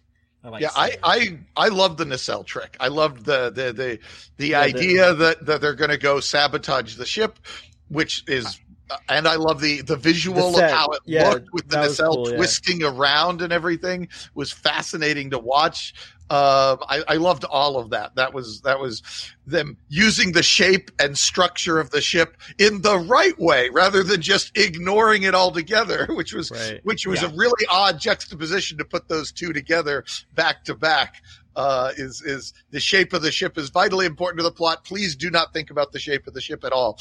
Um, uh, so yeah, I love the nacelle trick a lot. I like the fight with Osyraa and Michael. I I don't perhaps the I I liked the d- death and resurrection moment for symbolically that's what it is with Michael Burnham when she gets thrown into the the the the computer programmable computer matter or whatever and then then emerges back from it uh as on a as a dramatic beat for beat classic uh um uh Campbellian storytelling beat. I was I enjoyed it. I didn't feel stale to me because I've never seen anything like that in a Star Trek episode or really Right. anything else. So it, It, was um, I'd Brian, like that to scene gave me low level fears that it's good. They're going to follow up with that in season four and have her have some kind of weird power from it. I doubt it but But I'm a I'm a lifelong comic book reader, and uh, that, in comic books that, that happens. I loved the relief she also shows when the computer reboots at the end. That was pretty Yeah. cool. Like We're where about she's to talk like, about that. yeah, talk about like her taking back control of the ship. Uh, Yeah. I, Yeah. I just want to touch on one last thing. That the, the the season bookends with uh, Michael's CGI vomit. She had some digital throw up in the first episode, and then again here. All of Uh, this has happened before, and all of this will happen again. Yeah, let's um, let's move on to uh, Burnham after she throws up some CGI Lego bricks or whatever the hell that was. Uh, she reboots the computer, restores life support. Owo wakes up. The little dot died, getting her back to where everyone else was, and everyone is able to meet back up on the bridge. They have restored control of the ship. Tilly says, "Michael, you need to lead us now." She steps down and gives command to Burnham orders her to take command and uh, for some reason they decide that they have to blow up Osyraa's ship from the inside and jump out of it and uh, aurelio says like oh yeah empaths can use the uh, spore drive uh, also so cool i guess um, we do know that Book knows like the coordinates of where the dilithium planet is, so at least they can like rescue Stamets' family. They eject the core into Osyraa's ship, and it uh, blows it up as they jump out. And all the uh, fleet watches Osyraa's ship blow up, and that's that. So, what do y'all think of uh, the stuff? did it look like some of the ships were being blowed up by the explosion? Uh, no, that's just like the Oh. the debris from her ship. Oh, the, okay, gotcha. I I uh, I really like like I said earlier, I really like that scene with Burnham being relieved and like reset. You know, just the intensity of it. It felt really real the way she uh uh Sonequa performed it. Um, I kind of I like I I hate nitpicking uh so much, but um, like the warp bounce around the edges like that, like it. I always imagine it's a very smooth operation, like, like, cause couldn't the warp core blow up by bouncing around the edges? You know, I always imagine Well, it's like very like 32nd century warp core. It won't blow up unless okay, want it to. I, I, I, kind programmable of, warp I, I, core. I had the same question, but I said this ship's been shot to pieces by this point. Ah, I'm yeah, not, guess, it's guess so. actually surprised that it's working as well as it is. But I Uh, I also thought it was interesting how it went into a critical phase. They had a lot of time to to, to jump out. Like it was doing this like weird critical thing, and I and assume it- they rigged it that way that they, they Yeah. wanted some time to work with. Uh, yeah, to make sure Book knew what he was doing. But they, Yeah. they really stress like, okay, this is gonna blow us up too, except maybe it won't. So that was like that was the scene that the, the line that I I, I probably audibly groaned when I was like, oh, this is going to be their big finale escape plot point was it'll blow us up, but what if it doesn't? Yeah, Well, it's like well, it's like this is gonna be like a high risk thing, but like why? Like why? Like they they they established like Osyraa is dead, the Emerald Chain isn't a threat anymore. But Well, let's no, they blow up their estab- ship anyways, even though it, it might blow us up too. Just fuck it. Let's let's uh, go out with a Well, I, bang. this was a question I actually had. They they deliberately choose to um, make their escape slightly more, somewhat more risky, but defeat, uh, destroy, uh, destroy all the bad guys on Osyraa's big ship, which is probably several thousand people, just looking at the number of windows. Um, so they decide to blow these, take a slightly riskier path and blow uh, blow all those people up rather than just escape. And I was curious, given the ethos of Star Trek versus the viciousness of the Emerald Chain, which way everybody fell. Clearly, Fathery thought they, they should have just escaped and and and left them to the bad guys Yeah. to live. Well, they, they, they established the Emerald Chain's not a threat anymore with Osyraa dead. And we know that they don't know how to get to the dilithium planet without Book. Yeah. So the ship is not a threat. They're not going to go steal your dilithium, but let's blow them up anyways. Even though it might kill us. But hey, it'll look cool. We can do like this really cool uh, CGI explosion, like like when, the when last did they Jedi. say that the that that suddenly all of the Emerald Chain people were going to be nice, play nice as soon as Osyraa was dead? I they I say missed that. that. They established that. Yeah. Well, oh, okay, I missed that line. Uh, so, how did they say that? Did they just come out and say, "Well, now that Osyraa's dead, none of those bad guys on that ship"? They were actively shooting at our heroes, though. I mean, that they, that didn't seem like the Emerald Chain was completely powerless. They were actively trying to Father, blow up you our mean that hero's ship. up before? I know that in the it essentially in the denouement they say the Emerald Chain fell apart. Yes, Mhm. yeah, That's they do say talking that. Huh? That's what I'm talking about. That's about. what he's talking Well, about. they don't know That's that. what I was they, I think There's- Brian is talking about something before. the, yeah, yeah, yeah. They, they, they, this is at the in the heat of battles, being shot at by these bad guys all around us. They decide we're just going to kill all these guys.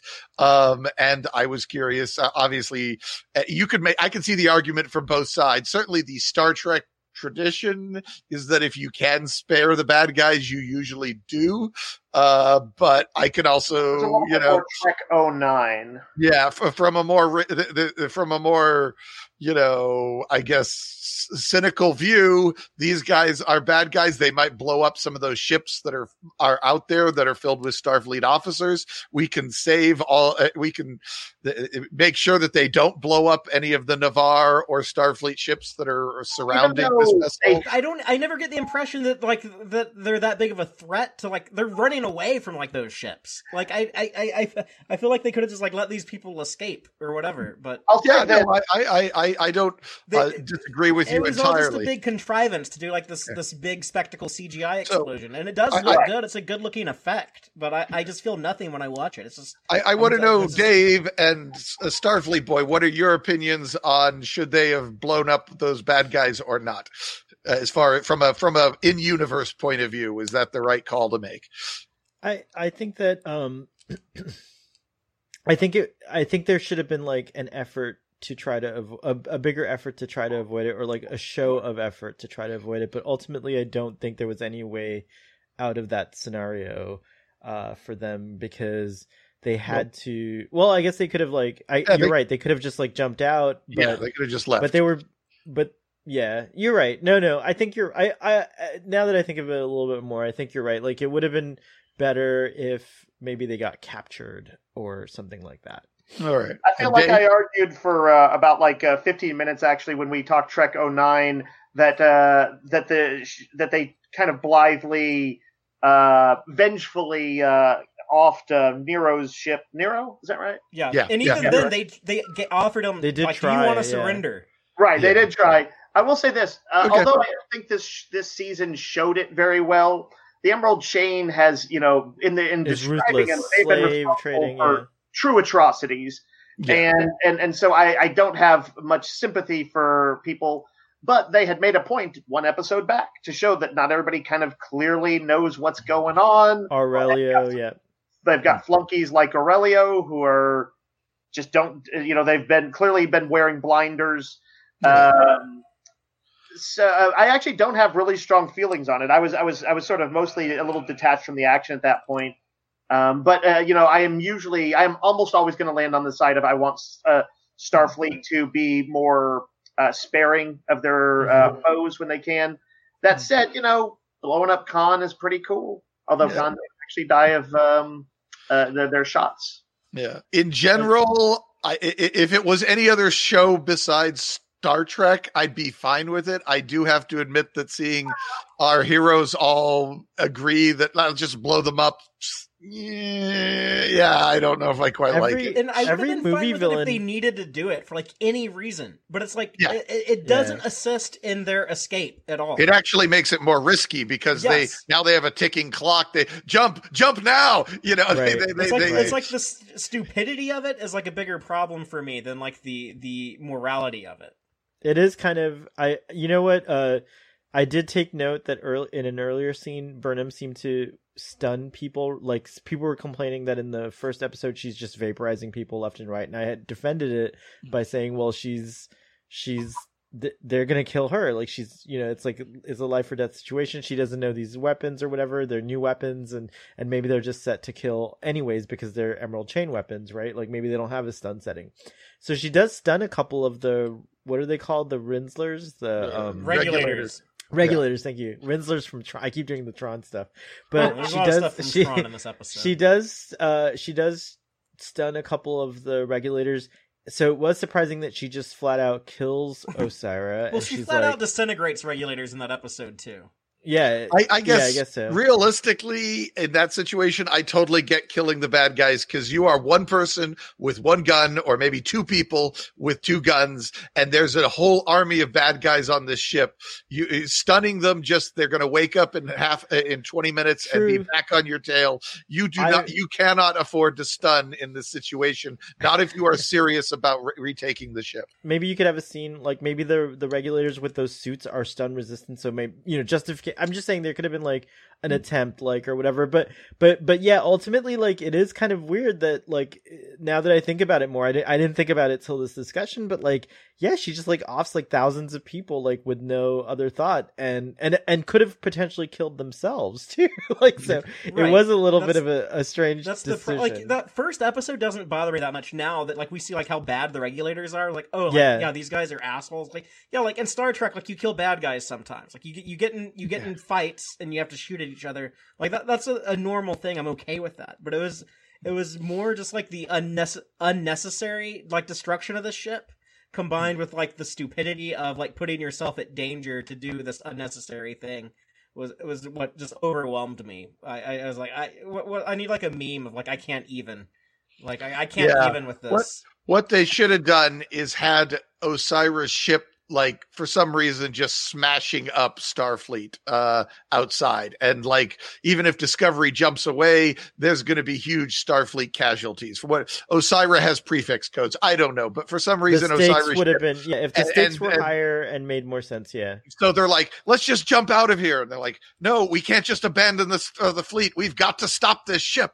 And they're like well they have a shield around us. We've got no, our t- weapons aren't going to be able to penetrate. We need a bigger bang then you know? But then we won't how do we jump out we'll only have a few seconds to jump and book's not sure if he knows how to do this so you know there could have been like father he says a way to massage this into a we have to do this to save lives you know to save the the people we love kind of instead of killing the things we hate we save the people we love they're back to it's sort of a last jedi yeah, thing you can there. still copy the Last Jedi. yeah I did have one. qu- Uh, well, one point. A when the bot broke down, it should have just fallen apart. All those little magnetic hovery bits just should have gone all across the floor. And I don't know why they didn't think to do that. It would have been much more. Oh my god! It just falls apart all over the floor. Um, and B, where did the computer beam all those regulators? It, beam them off the ship. I I assume yeah, to the other ship. to the other ship. yeah. Okay, I guess Only yeah. to be killed moments later. I just, if I was the ship's computer, if I was the ship's computer, yeah, yeah, Yeah, exactly. good, good Why not- distinguished Aurelio from the regulators, or else he would have blown up too. right. Yeah, He's yeah. an invigilator or whatever. I forget what the Yeah. word is. Ho- thankfully, the computer knows the difference, but I guess it's been programmed with all sorts of emerald chain stuff by this point. Well, we still like this Uh, whole dilithium planet to talk about, Yeah. and all the Yeah, stuff onto the with, Gorman uh, Gast. all, all, all the stuff with. I love uh, Gorman s- Gas, by the way. I love that book. The what? the, there's a book called Gormenghast. Uh, uh, Dave just referenced it, I think. Okay, I don't that's know the about name. it, so that's it's the name of the probably dumb. creature. No, the Gorman. Those are the Gormaganders. Yes. Oh, okay. These are- yeah, yeah. No, I was trying. I, I was Gormaganders blurring flying those two very things. There- there's there's Gormaganders flying around on the Dilithium planet, which a couple of episodes ago I thought they were the Orchid from Picard, and they they do look more like that CGI model than what was in the uh, Discovery Shuttle Bay in uh, Magic Yeah. to Make the Sanest Man Go Mad. But here they they call them Gormaganders. Um, and I don't know, maybe this is a different CGI model, but uh, I'm just gonna assume it's all Gormaganders, I guess. Um, Also, it's a. It, they say they remark that the Gormaganders were distinguished for being the longest on the um, endangered species list, and this was like a what did they say a 29th century one or something like that. So the species itself could have evolved to look different. So I I bought it. I I did note the difference though. Or maybe that was an Orchid and this is a Gormagander. Well, th- didn't they say it was a young Gormagander? Yeah. so Yeah. maybe maybe they look different when they get older. Yeah. but I don't know. I don't want to talk about Gormaganders. Uh, I want to. I want to talk about the Stylithium stuff. Um, All right. yeah, like uh, Saru and Su'Kal and Adira. Just let me like run through this real fast, and then we can talk about Sure. it. But uh, they're they're still on the Stylithium planet uh, where uh, Su'Kal and, and Saru are, are talking to each other. So, uh, Saru suspects that he knows a little bit more about this program than he's letting on, but they they find Adira. She's there, uh, and she's like, "Hey, I brought some more medicine, so that buys them some more time." Interestingly, Gray is there in the form of a holographic Vulcan, and now people can see him. Culber sees him and hugs him, and and it, uh, Gray is ecstatic to be seen literally. Uh, Saru and uh, Su'Kal though have some some more bonding. They make like a traditional Kelpian meal together. They they talk about outside, and Su'Kal mentions how he doesn't uh, want to talk about that. Uh, you know, like he's he's kind of frightened by that, and and Saru's trying to to convince him like no, like like you need to face this stuff, and he's he's doing like these little micro burns, I guess, like these screams that are actually like the burn that destroys dilithium. It, it- the the program that they're in begins to to break down. They find this uh, shadow monster from from a couple episodes ago that's still there. That uh, I guess is a representation of of his mom, and it's this whole program we learned like it's about like he has to like face his fears to graduate from this program to like go to the the outside world. Um, uh, wh- what do y'all think about uh the this stuff on the dilithium planet? I my first thought at the beginning was they, they the, Culber has a line about how the that that micro the the baby burn that um that we saw last episode uh, a week ago has destabilized the ship and and this is all going to fall apart. Mm-hmm. That should have been before the whole Saru decides he's going to stay behind scene. That's when that should bit of exposition should have shown up because then it would explain why Saru has to stay behind. He it, the- he can't just th- this kid's been living here for 120 years. Uh, you can come back in a month and he's probably going to be fine. Um, oh no, we can't come back in a month. This whole place is falling apart. I've got to, you know, Mhm. we we've got to find him and rescue him. Uh, okay, now I see why you're staying behind. So I really wish that bit of dialogue had been pulled back and stuck right before the uh, before they went their separate ways. Um, that was I, it was yeah right at the beginning. Um, did they? I- I wasn't entirely clear why Adira sneaks off of Discovery onto Book's ship.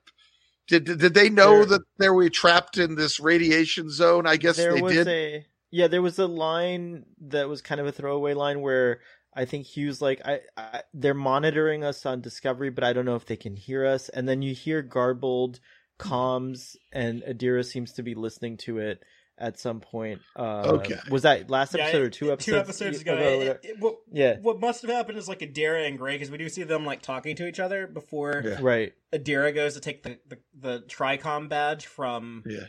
uh, Reno. Uh, th- they must have like figured out that like oh like we need to get over there and like buy them some time. We don't have time to like explain this to anyone. We just gotta have to like go and jump over there, beam over there now as fast. All as right, so they they they knew from that moment that we need to go get them some drugs. yeah they Uh, must have heard can the, slap they must have heard on it because that's right I suppose it's possible that these uh, Adira uh, and Gray know about 32nd century technology and perhaps holodeck technology in a way that perhaps a lot of the other people on the ship don't know. I mean, Book might, but Book had a lot of other stuff going on at that point. So um, I suppose it might be we we know how what kind of problem they're in in a way that the rest of the crew doesn't, and that's why we have to act and we don't have time to explain it. I guess. Yeah. What, What, they, what uh, really published by um, it's a small world one uh, a few posts back uh, uh, decently summed up my response to this. Uh, uh, they wrote, "I didn't care for that the part of the story, but I did like some character moments." Mhm. Uh, to me, this was the the overall story of Su'Kal was the kind of thing that would have been a decent standalone episode of any given old school Trek series. Uh, I, I like the basic premise that personal tragedy can feel like it has the all the weight and, and depth of, of a galactic uh, catastrophe. But I don't think predicating the big finale on it made it. It felt trite to me by you know 13 episodes in. Um, and so uh, you know I like the stuff with Gray. I thought again I thought that Su'Kal and um, uh, Saru's time together had some had some depth that the actors brought to those scenes. Yeah. But I thought the premise was trite. Uh, Bill Oh. Irwin is really good as uh, Su'Kal. It's kind of a, a complicated role because you have to be like, okay, like this old man, but he acts like a child who grew up by himself on this holodeck, and also an alien. Like you're kind of having to play like, and you have to have things. PTSD. So- and and he's he's a very physical actor. Yeah. You know, he's like famous for like being a clown. I think he has like mime training, Hmm. which so does uh, so does Doug Jones, I believe. Doug Jones. Um, and uh, but he is the uh, not that we've seen a ton of Kelpians. He is the only Kelpian actor other than Doug Jones that really brings that physicality uh, Mhm. to to the performance, Uh, and and he's he's so expressive in his movements and everything. And, you know, there's so much prosthetic on his face. I'm impressed that just by his movements, he's able to convey as much emotional information as as Doug Jones, or almost as much. Doug Jones is so good at it, and it's so. Yeah, I think it was an emotional. notice. It was an emotional performance. Um, Yeah. yeah. so it was really good to see the uh, the two of them, and also on that note, it's nice to see Doug Jones's face, um, because uh, he he's normally not allowed to be like that expressive. It's almost like seeing Doug Jones in his human form here. It's kind of like in Star Trek First Contact when they took Geordi's visor off and gave him the Mm. robotic eyes, little Very nice. cybernetic Yeah. eyeballs. Uh, You know, you you you you add like another level of expression to expression to the the character and to the actor. I do have Uh, to say that uh, this uh, this episode made this interesting for me. Like I was kind of like on the edge of whether I liked all this stuff or not. Um, I what does uh, Hugh call him a poly? Polyploid. Yeah, we're Thank about you, to get into polyploid. that. He's a mutant. Yeah, yeah, like- yeah, he's mutated. Yeah. I was struggling. Normally, you see these things in Star Trek, and you can, uh, uh, especially some of this more intense, dramatic stuff, and you can map it back in to 21st century life, usually American life. And um, I was struggling with: is there something that Su'Kal maps into uh, a a person whose mother died and he was raised by computers and I was I, I finally decided I guess he could be that that could be an orphan experience. Your parents are killed and then you are raised in a kind of callous, mechanical, Yeah, I bureaucratic don't remember orphanage. necessarily maps to anything more than more specific than childhood trauma. But but yeah, I, I can't. Essentially, I can't imagine anything more horrific than childhood trauma. yeah. Yeah. Um, I I, mean, like. it- Dom- yeah, it's true. I like I- Dom's comment about Charlie X. I, I guess I just wanted. I, I was like, okay, this has to be saying something about you know, this has to be a trauma that that I that that, that people on Earth experience today. And I was like, this is a really kind of an odd experience this kid has gone through. And but I guess an orphan, if you were an orphan whose parents had died, that would probably feel pretty Well- close to this. If you were raised in a really crappy orphanage or know or had really crappy foster parents. We did talk Yes. about how he is also an old man in a lot of ways, and that may you, you could you I think make a decent case that that argues how uh, trauma will resonate with you from childhood to the present. Mm, especially if uh, as he was ki- not not really treated maybe you know cared for but not uh, help to heal. Just like how a scream can resonate through subspace and burn all the yeah. dilithium, trauma can resonate. oh, we're going there. all through your life. Yeah, I Well, I love. think- I, I really liked the dilithium, the burn explanation. The idea that this kid is grown up with dilithium inside his body, and and it's his his cells have been affected by the dilithium, and and so he's he's just like Stamets is the spore whisperer. He is the dilithium Mm. whisperer, and both of them can have these. Have the, if you give them some spores or you give them some dilithium, they can do some pretty crazy stuff with that. Um, So- and uh, so if yeah, he's on a ship, he could just sing or like scream, and it could disable the local. Di- like if he I, doesn't I'm have sure the- he could. Yeah, Yeah, he I could would have no. did It would uh, what I would call I will I will say that a missed opportunity for me was I really loved all the stuff with the mom and I loved the story and like e- everything you guys are saying like that definitely resonated but like they did the again another thing that was set up was like the music that everyone seems to hear like that you know like um They just Um, dropped that. They just dropped it completely but there was an opportunity like I thought the while the monster was interesting what would have been neat is if the monster sang that song to calm him down when he got upset Which- right and like The weird and that- thing that's that what, monster like, was that the him down. subtitles labeled it as mother. Mother, which was also it's weird. like a yeah, representation of that, his yeah. mom. Oh, interesting. So just like uh, yeah, tie- I, I agree, tie that in. Starfleet Boy. I, I think there was definitely opportunities where they could have had an emotional reason behind that that they could have revealed. Mhm. Yeah. Honestly, to me, this the dilithium thing and the burn was as bad or worse than red matter Oh, stuff. I yeah. hated, We've had- I mean, Stamets has dumb. his wars. We have. We, there have been so many cases of Star Trek people with strange little mutations or No, super if it- abilities. again, It's the it scale. It's been- the it's the fact that it happens on a galactic wide scale that makes it feel Right. not Star they have an entire planet of dilithium as an amplifier. I, I, I don't also really- Yeah, Yeah, I, I didn't. I didn't find any problem. I, I, I, I, not, not that I didn't find a problem with it. I was able to accept that it's possible. right. Um, yeah, I, I, have seen way dumber. The turbo lifts were way stupider than this. yeah, that was like, the yeah. If I had to, Are not a huge major story point to me, and so that I could throw that out and not episode. care. It, that, that kind of became a big point in this episode. This was like if there was actually someone who, through um, a sad day, to put it tri- uh, to put it cruelly, uh, could just you know essentially cripple the universe. Then I think I would want I want some sort of dark Mass Effect questions like: Is it safe to let this person live? Should we put them in at least a hypersleep or something?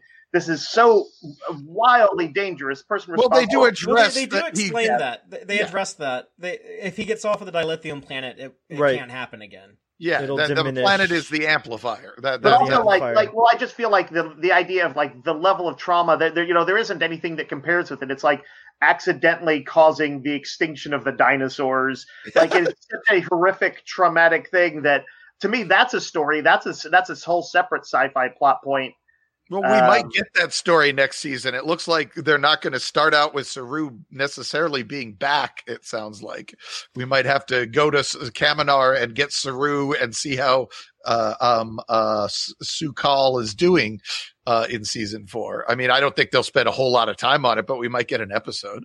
I, I liked Gray showing up as a holographic projection. that was Did cool. were people really okay great. with that? I, I, because that is I actually I actually had a lot of problems with Gray the whole season. Like I was having a tough time with Oh. the whole, you know, ghost thing.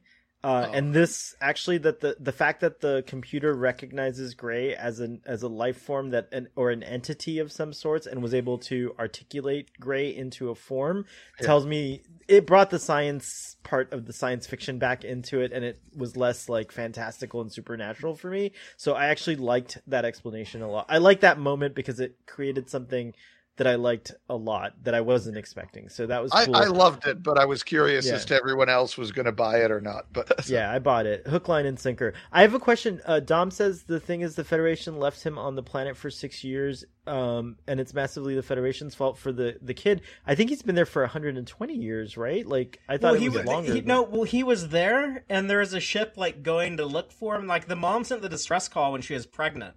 And there's like the red marks on her forehead, but for whatever Right. reason, like the Federation like never went and got them, and then like this burn happens. Oh, So like if they had Oh, just if they gone there had and, got- and got him in time, Oh, And we don't- we don't know Okay, why I they- missed that. there was that Federation ship that was like they got the the distress call that was like I guess looking for them, but we don't know why they didn't actually find them. And They then might the have gotten happened. blown up in the nebula. They might have tried to go through the nebula and Mm. pow, that was the end of them. Yeah, it might have been something like okay, that. I missed that. Thank you. That's that. That explains. it. Okay. Yeah, that, that was uh, that was several episodes ago when they when they first got that that message deciphered of of the Kelpian woman sending the distress call. While they're they're here, Adira, Gray, and Culber find this room with a view where because Gray is the true hologram out of could actually go where the radiation was like a little bit stronger and and see uh, the uh, the the outside, the exterior, and the the ship. They know that it, it's all gonna it's all gonna be coming down soon. The whole thing's gonna fall apart. And Culber explains the whole polyploid thing, which I, I tried googling into that stuff, and it's a little different the real life science than how it, it works here. But yeah, basically what Starfleet Boy said, like he mutated uh, when when his mom was was pregnant with him, and he's he is able to tolerate the radiation and has this connection to the dilithium. I think what really would have helped this make more sense if they just explained like they had to do some type of like genetic engineering on Yeah. him. And I, I would have thrown in a line about that. Yeah. And yeah, Um, they don't say they didn't, but Um, Hugh is in the end just largely speculating. He doesn't even have a freaking medical tricorder. They they eventually like, take Su'Kal to like go and face his fear, culmination of his story, turn off the program. This is where like Gray kind of has like that breakdown, like oh my god, like I don't want to go back to being invisible. Uh, you know, I, I want to be seen. And and Culber promises like no, we're going to find a way to do this. Uh, so, Su'Kal approaches the the console and he tells it to end program. Uh, everything uh, deactivates. Gray goes away, and then he tells the computer to show a recreation of what happened the the day of the burn. And we see this uh, very morbid, uh, grim, dark. D- in a room full of body bags of his dead family, his mom die of radiation poisoning in front of him, and then he uh, goes uh, Super Saiyan with his with his scream and sends out a giant shockwave that uh, burns across the the galaxy, and that's that. So, what do y'all think of, of that stuff? I just realized uh, that like whatever was happening with the radiation could have been could be similar to like the radiation that's created in Star Trek Two that like messes Spock up so much. That was cool. Like I didn't think about that before, Hmm. but I I Yeah, re- this radiation powerful- kills people. Yeah, no, but I just was not connecting that it's the same radiation as the, the dilithium gives off like this weird radiation if it's charged or whatever. men- they Yeah, mentioned that in Lower yeah. Decks recently too. When uh, when Rutherford is trying to be a nurse in sickbay. And he he tells that one patient, he's like, "Oh, you got radiation poisoning? Like, how are you still alive?" Uh, I Um, assume that dil- if you energize your dilithium, it starts giving off some sort of, I, I think, delta ra- rays. I think that was what they mentioned with yeah, I think Pike. so. um pike when he got uh, uh, but um uh and the, the the the energy from this this nebula storm thing striking the planet is probably what keeps the dilithium energized and irradiating Right. everything around the area at a, at a somewhat low level but but obviously lethal um i uh i really loved the scene you've got up there on the slide right now where where Mhm. uh hugh and gray and adira have to basically say you know they have to say goodbye to gray in a sense or an aspect of gray um and i i don't know that was probably the the most all the feels uh, moment for me Yeah. in the whole episode which perhaps given how much they were trying to emphasize all these other moments might not be the the point the the writer would have picked to be the strongest moment of the script but emotionally but that was what resonated with me strongest that was my that got my dilithium resonating I, I Um, I- love the the Culber Adira Gray stuff, and Yeah, that was really To me, I awesome. think those Culber, are- I want Culber to be my dad. I, love mean, my like, dad. I love my seeing him as a dad, parent. but I, I- want him I- to be I never- dad. I never knew how much I wanted to see Stamets and Culber as parents. But yeah, I love having like Yeah. this, this little Star Trek family, and it's so unique in Star Trek. I mean, It's like super cool. Yeah. I, I think it's important to have like these dynamics between characters, like these relationships. Like, like Yeah. Brian, like I know like you hate on Voyager a lot, but one of the things I thought that that show was so brilliant at is like you know how a scene between Neelix and Tuvok will go down, or like a scene between like the Doctor and Seven of Nine, or Chakotay and the Captain, because eh, or B'Elanna and Harry Kim. Like you understand, like all those individual relationships are so like well defined. And on Discovery, All it's right, more like, fair enough. it, it, it- you have like okay, well Tilly and Burnham are like best friends, and like okay, like Saru and Burnham are like brother and sister, but like none of them like really pop like the way that the mm-hmm. as weird as it all is. The, the, the this this little family here, and it's not weird because of like their their orientations or anything, but it, it's weird because you have uh, a man with tardigrade DNA married to a mushroom zombie trying to raise a teenager with a slug in their belly who is dating a holographic ghost. Well, not holographic, but yeah, a a, a, a, a mental, a, a yeah, in this one, holographic, a a psionic ghost, a, a a mental ghost. I love Uh, that family. I, I yeah. like, and I, You I like how weird it is. Uh, I also like that the before, actors. on, you know, the Oh, Ready sorry. Room. It's clear that this is it mirrors real life. Uh, I think they're all good enough actors that it wouldn't have to for them to work uh, at this, but uh, but it is fascinating and just kind of an extra degree of coolness. Uh, most of the stuff I liked in these scenes were, you know, had to do with uh, Gray and Adira and Stamets, but uh, but but the, the scene itself was, uh, I'm going to say broadly, this finale uh, on for for Su'Kal was a was a dud for me. I'd have to disagree there with Pastel Pirate. Doctor Who could have also done this. Yeah, but, Doctor Who could, Yeah, pull, but pull, in could pull fact, it off. but uh, uh, yeah, but there aren't a lot of shows that would go there. I'll, I'll grant you that. It is. I a- think a- the Doctor dated an android yeah, for I, a little I don't while. even But think anyways, but Doctor Doctor Who hasn't been bold enough to like include like transgender characters or Yeah, like, like no, non-binary fair enough. Characters. yeah, it's Uh, true. Uh, it's, Uh, Trek not- is not in the- pushing the envelope with representation, like it was. Yes. in I have to say, uh, Yeah. I also enjoyed that uh, this whole uh, little behind the scenes thing. Uh, Ian Alexander role plays with uh, a bunch of the cast, uh, and Ian's character is an elf, and so there's been references to pointy ears all on Twitter when, Oh, whenever 'cause Ian's been, Ian yeah, and so when it, is in their D and D game that the actors in their. D and D game, Okay. yeah, is Oh, an elf. So it was cool because because uh, they they wear the ears for the game, and so I wonder if it was the same ears from the the makeup, you know, or whatever. But but that was a cool thing. So when I saw this, I was like, "What?" We've been like, you know, it's been like a kind of like a little uh a little foreshadowing there. Um, but yeah, I think the this scene worked, and what you were saying like emphasizes the kind of the power of why this scene worked for me as well. Like I really enjoyed the dynamic between those characters, and and in real life also, I think um both uh Wilson Cruz and um um Annie uh, Rapp. Thank you, Anthony Rapp. Yeah, we're saying that they kind of adopted the actors as as kids as well. it- it- yeah, that's that's cool, what I was so- talking about Yeah. earlier. That it's mirrored that way. Yeah. Um, the idea of wanting to be seen, uh, that's very Yeah. much like a. I think that uh, Beautiful. just yeah. on what I've observed, I, I I can't relate to it personally, so forgive me if I'm overstepping, but I I think I'm correct in saying that that probably parallels the uh, like like experience of like like coming out of the closet and like wanting to be seen Yes. for like who you truly sure. are. Which I, Yeah. I I know is that's probably a big thing with the uh, the the gay community, but probably especially with with like the trans and non-binary people who like like physically uh w- want to be viewed as um who they who they feel like they they their identity truly is on the inside. Yeah. Agreed.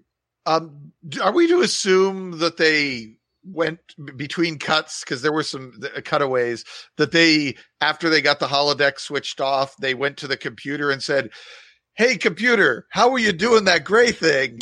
Before we leave, could you let us know what that how, how you did that so we can? I don't think they had that? time, but I don't think they had time. But I can't imagine the technology. If it's Kaminar technology, I can't imagine the technology is not readily available. So I do It's feel a like hundred there's and a- twenty year old Kaminar Yeah, I Kaminar think, technology. I think they just need a Yeah, mobile so- emitter. They need like a mobile Yeah. emitter, like in Voyager, And- and and, and, and- we'll, we'll have gray back. Yeah. One more four. note: I, think- do appreciate that the Kaminar vessels are tall, like the bubble ships. That was kind of Yeah. cool that they have this tallness to them. They're Oh, tall yeah. people. Nice. Well, I I, don't- like I don't that. know what hadn't Bill got that, but you're Irwin's right.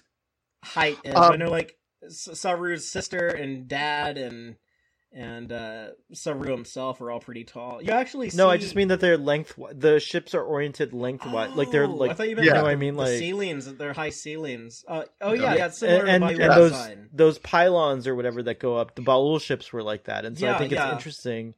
Uh, That- it makes how it sense that they would have adapted Ba'ul technology. It's a, a bit surprising they look that similar after how many After a centuries. thousand But, years.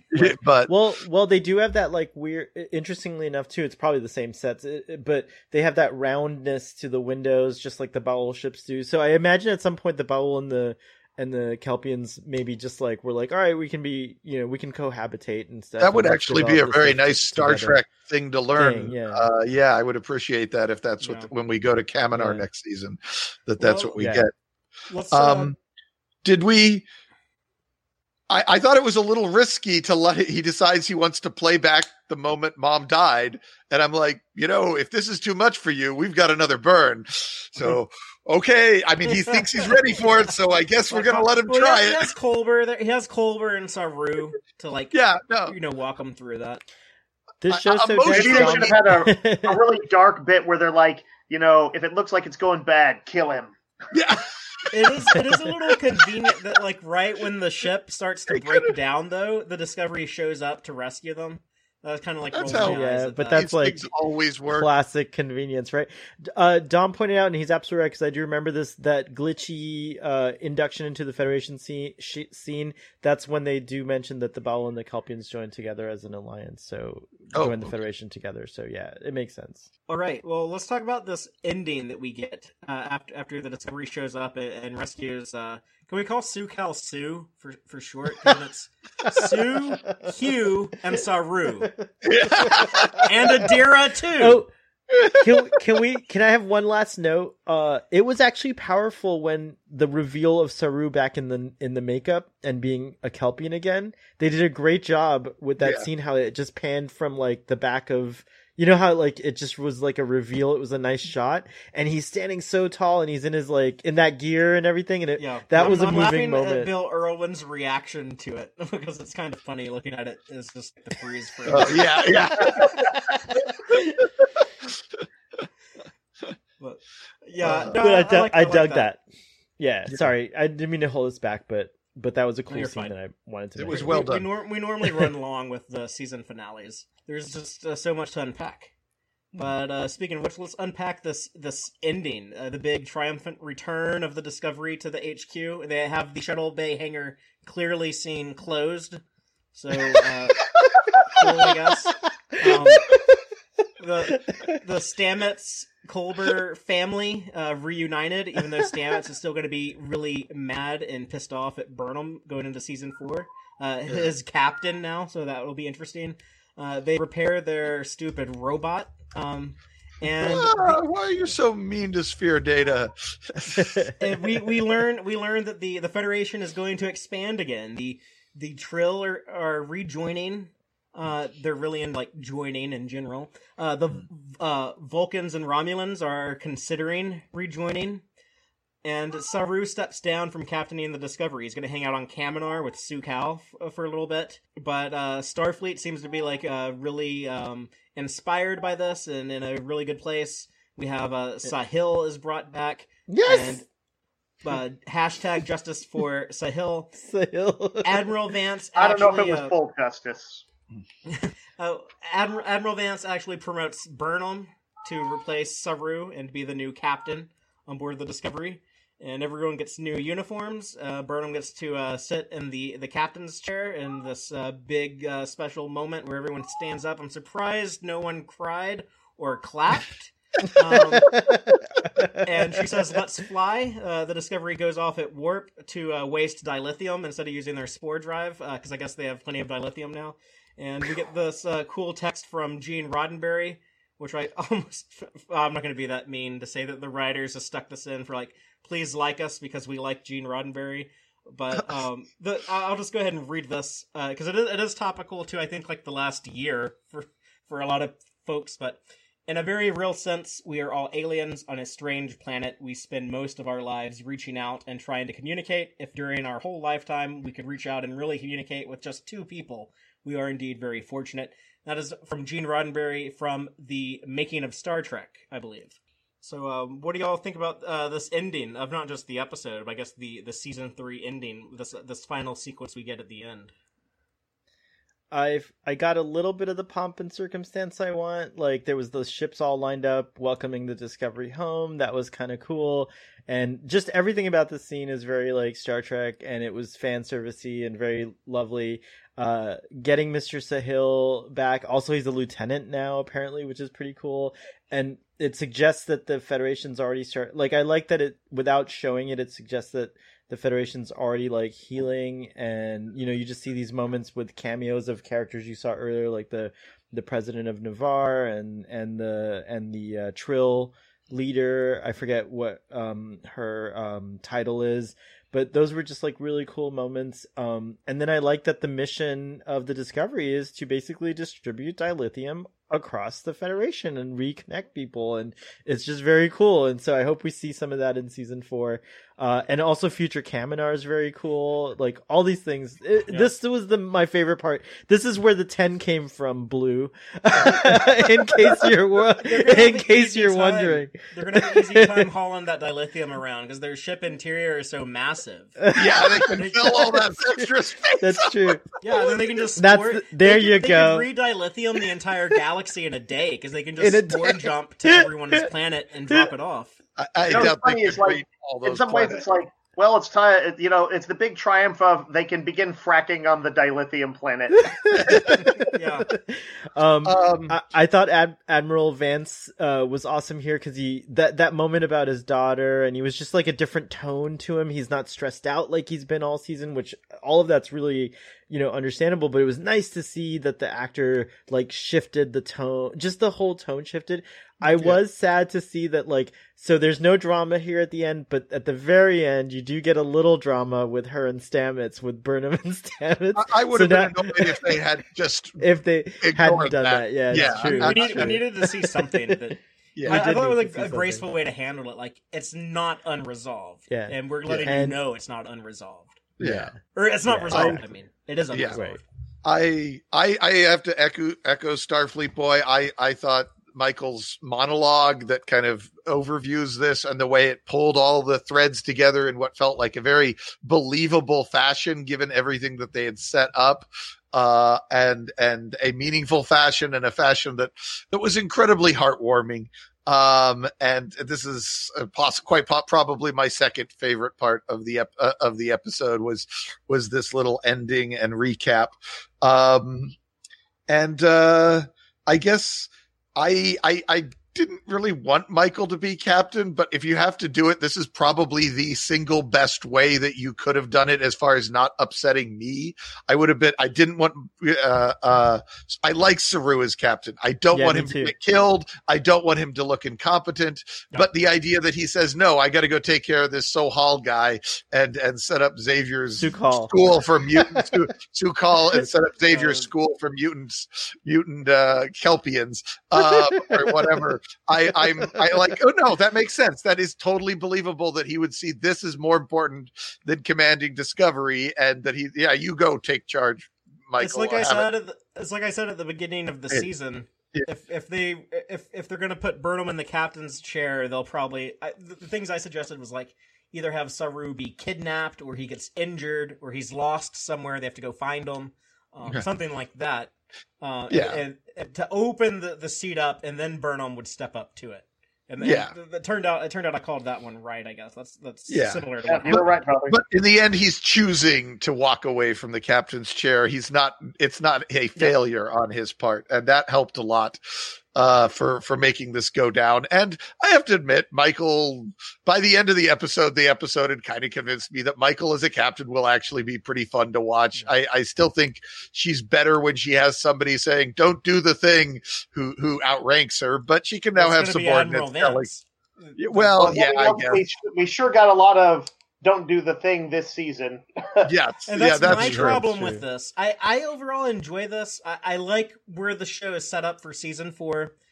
But my problem with it, and maybe this is more of a conversation to have next week when we talk about the entire season, but it was just like that that structure of of Burnham shows up and it's like, oh no, she's like the bad renegade and needs to get her shit together, and then all of a sudden eh, they they kind of flip on us and they're like, oh now she's like the most qualified and the best candidate to be captain. I wish that they had made the entire season a build up to her like showing her leadership or or whatever to to make this feel like a more natural uh evolution of, of the character with a, an arc in this season and and the payoff here would have been better for me um, I, I it felt very like meandering and kind of like they changed directions with a few swerves here and there. For I, sure. I, I, I quite liked it. I, I, her arc, her personal arc. I, I was fine with the way Yeah, they played too. it out. It was Um, subtle and understated. They didn't have these huge moments of crisis uh, so much as her just occasionally commenting, "I don't know who I am" or "I don't know if I fit here." But, but I, I, I liked its understated uh, arc. So You know, Hey, when I'm uh, when I'm plugged ahead, into a, to a, a movie or a show or whatever, um, and they do kind of an extended ending where you sort of see what happens to everybody, and you know everything kind of wraps up kind of nicely. Um, I, I, I'm usually really kind of on board, and I kind of like the release of those sort of uh, uh, those those kind of outros. Return Um, of the King being the, out- the biggest example. Uh, What's I love that. Return of the King Return of being the the, King. biggest example. yeah, Sure, sure. And now that one had a lot of somber stuff, and this was more a little bit more like uh, for those of you who have uh, seen, say, a Fast and Furious movie. There's usually a scene at the end of those where they kind of every they, they get their reward, Yeah. and They get a lot of little bit more like rewards that, to then. There's like honest. ten of those. Can, can, Yeah. Could you have not referenced? Could you have referenced Star Trek Four or You Star know what? Uh, Like- Fast movies are. Uh, I found that they're they're a fun thing that they know exactly what they're doing. But uh, Uh. but yes, I also like Return of the King too. Um, but it turns out if you're not plugging into it, then it feels very backpatty and obnoxious. so um, sadly, I did not. Uh, I, I was not really enjoying the, you know, uh, graduation to the ugly new uniforms, um, captaincy of Michael Burnham that I think I didn't really want to see uh, finale here. But Um, I I think that you would agree that it is cool to have another uh, black girl captain, which is something that I I think uh, Sure. I've already I seen actually liked a her. ton of people react to very positively. yeah. when she um when she took command of the ship for that episode where they went into what the the nebula the seed Yeah, the, ship the was seed it? episode that I hate. Die, Seed die standing or die trying or whatever. right um, but but regardless of any of the overall qualities of the episode, I liked their portrayal of her kind of just snapping back into uh, to to place, and the crew being a little bit yeah they're off kilter because the dis- disco is such an odd ship, but she knows how to run it, and she was like I, I really liked her in that episode. I think it's it's the it's the writing of them. You know, like I like Sonequa Martin Green as an actress. It, it is more of that uh, what you talked about, uh, Fathery. The her, they're they're kind of bouncing around her character arc a little bit. That meant that I was like, yeah, okay, whatever. When she became captain, uh, but I, I actually have a, a decent amount of confidence that they can make me like her as a as a captain. And by the way, I did. I actually liked her uh, outro catchphrase. Her uh, "Let's No, fly." Let's which is kind of a, a Um, callback to Lorca because he he would say um in the you know, like the first thing we ever heard from him in that first trailer for the show where he had some dialogue he said uh we're working on a new way to fly or something like that Oh, uh, Actually, yeah. Dom Dom put it in the chat. I was gonna say I got Yeah, I goosebumps when I read that. Uh, when he said that because it's true that it's a nice connection and there's always been like a weird bond between Lorca and her and how he kind of gave her got her out of that you know like even though he was terrible you know but he loved the Burnham in the mirror universe so he still loved you know there's this this whole weird complex thing yeah. um going on uh but i i was pretty i was i was i've been waiting for this moment because i've always thought that this was the ultimate end to No, that you arc didn't. and again like it You just just- feels Starfleet boy I gotta stop you. No, You no, told no, me- I was you told wait- me that this I- was not gonna happen here. We got an argument about it. No i know. I didn't predict it here but i've been waiting for this moment and it hap- i didn't predict that it would happen in this episode but i've been waiting for michael to become a, uh, a captain. I actually thought it was going to happen at the series and like maybe season, the, season five the or something season like finale not the or the series finale not the season finale. Series finale yeah yeah yeah. but i'm glad of it the way they pulled again not what i was expecting but expecting it later but not here yeah that's but I what liked I would have it. preferred I- I, think yeah Uh, I, no, I, loved it. I loved the way they did it. it they pulled it off with- nicely. yeah, I, I would like more time with Captain Saru, and then eventually transition to a Burnham captaincy. But uh, I, I can roll with this. You know, like she earned it. She earned it for me. I think that this season. I I don't love know the if she roll. earned the it, but She, she- I- by I the accept she standards of what it. it takes to become a captain in Star Trek, she absolutely earned it. yeah, she totally earned I guess- it. I A guess- real life military, perhaps not, but because I thought I thought it was going to be done in a really kind of uh, again I thought somewhat like what you said like Saru was going to I thought there was going to be like a, a loss to get this game and there wasn't everyone it, it just it felt really balanced and just like right and it wasn't what I was expecting but it, it ended up being what I want what is this phrase it's not what I wanted but it's what I needed I guess you know Yeah. like it, Yeah, what you it, it was like that kind of thing I just Yeah. thought of something about uh, Admiral Lance. By the way, is uh, this Vance. whole season or Vance? Yeah, I, I don't know why. I, I, I love that remember you do that. anymore. But this whole season, I, it just kind of like irks me when people call him Dadmiral because I was like, why do you call him Really? Dadmiral? Like we don't we, like why do you but why do you is. think he's a dad? Like no, Dadmiral. Dadmiral is uh, Beckett Mariner's dad, who's actually like a dad admiral. He's a Like, y'all- dad. Y'all gotta, He's a y'all dad gotta admiral. stop calling this guy Dadmiral. Father, but now we he's a learn he's a dad. We He's learn a daddy. daddy he's a daddy It is a sexual objectification. It's a thirst for him, and he's a good-looking man. I'm I'm, I'm, He I'm hetero, but I am I'm behind this. I also noticed in those outro scenes that showed um, Stamets and Culber back together. And by the way, the guy who is uh, who plays uh, Culber, I, I- I'm losing the name of the actor. Wilson Uh, Cruz. Super fit, crazy. He's like on magazine covers and stuff because he's so cut. but, but like it, jump, jump back to that picture, Father. They like super tailored his suit, so he's like in this tight fitting suit. I, I'm I'm happy for the LGBT folks who are loving it uh, because he's a good looking dude. on this topic, I Smooth was very glad that they. I, I actually asked for it earlier in our in an earlier um, podcast or streaming thing that we did earlier. Uh, that I wanted them to in the final episode to get new uniforms, and I was very pleased to see that happen. Uh, I was like, uh, I was even complaining about it when she accepts the captaincy. Yeah, but you still have to wear those stu- those nine hundred year old uniforms, and then they showed they walk out with the new uniforms. Like, yes, I'm And with yeah, you on was on getting the new uniforms, but n- not these uniforms. I'm hoping they change for season four. I don't think, and I think they will because these don't seem to like really fit the actors very great. So these are at least yeah gonna we be we tweaked. scrutinize when you scrutinize it it doesn't hold Only up yet. Wilson Cruz. bold. I, I, You know what I, I, don't I, like?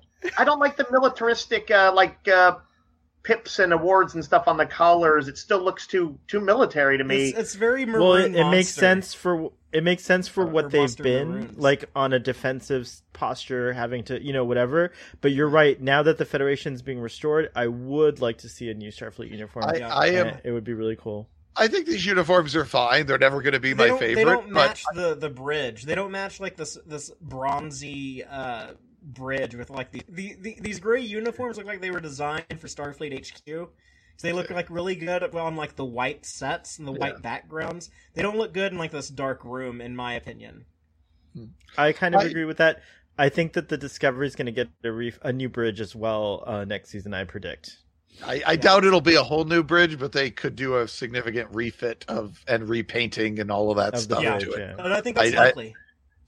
Um, but yeah, I was I was pleased to see we got the new uniforms. Uh, I I don't hate these uniforms if they stick with them. I, I I'm fine if they change them too. I just thought it was really weird that they kept sticking with those 23rd century uniforms all this time. And I thought, well, as long as they change it at the end to show that they've fully been incorporated into this new world uh, and new era, then then symbolically I'll, I'll, I'll wait for that if that happens. And I got it, and I'm very pleased that I got it because It, it it felt exactly as good as I thought it would. That look now, this is your time, this is your home, this is your world. it does. It, it, makes sense as, as you know thematically in that sense. Yeah. Uh, and I, and so I get that. I think that's however that Starfleet needs to loosen the collar and go to like whatever people want jeans and t-shirts no, actually, you know, I, I don't actually want that, but I would like some fan art of that, just to you know, the same way that there's people who do. Oh, it's casual cosplay uh, Belle from Beauty and the Beast or whatever. Uh, you know, like Belle if she was a That's really college funny. student. I want people to go ahead. I want some cosplay of, of the. I, I want programmable matter uniforms where they they walk in. You know, they're like, "All right, I'm gonna we're gonna beam down to the planet," and they touch a button, and it turns into their landing field landing uh landing party uniform or right, away team or uniform. environment And, suit or whatever. Yeah, yeah, I- I yeah, that would be would be cool. uh, Dom Paris in the chat also has a comment on that. He says that uh, Wilson Cruz can go topless if he wants. We really started something in the audience there. Yeah, yeah, well, We I- I- really- let's bring back the ripped shirt tradition. Yeah, The ripped shirt thinking tradition he needs to come back. The doctor somehow, like a patient, should grab his shirt while they're. Just endless Wilson ways Cruz- for him to get de-shirted. Uh, no, Bobby, no, can you can you send dies this clip to Wilson their- Cruz? um, yeah, I'll, I'll talk to him on Twitter. Well, I've interacted with him on Twitter before. Uh, he's cool. He's really gen- cool generous with his time. And I All saw of him them in are Vegas, actually. and he's really cool there. And, So uh, somebody dies and they put this big red hand on his uniform and blood and he's like oh i can't do that and he just pulls it yeah, off mean, they, they, they keep they keep going back to the well for everything else from the Wrath of Khan, so why not do So- that too? The- so the- we got full Wilson Cruz in that other episode where we did see him uh, buck naked. So we already Yeah. have ha- ha- have gotten Wilson Cruz. uh, two things on the, on the uniforms here that I want to bring up is one, um, not only do I think that they're a little ill-fitting on some of the actors, but I hate how like most everyone is gold.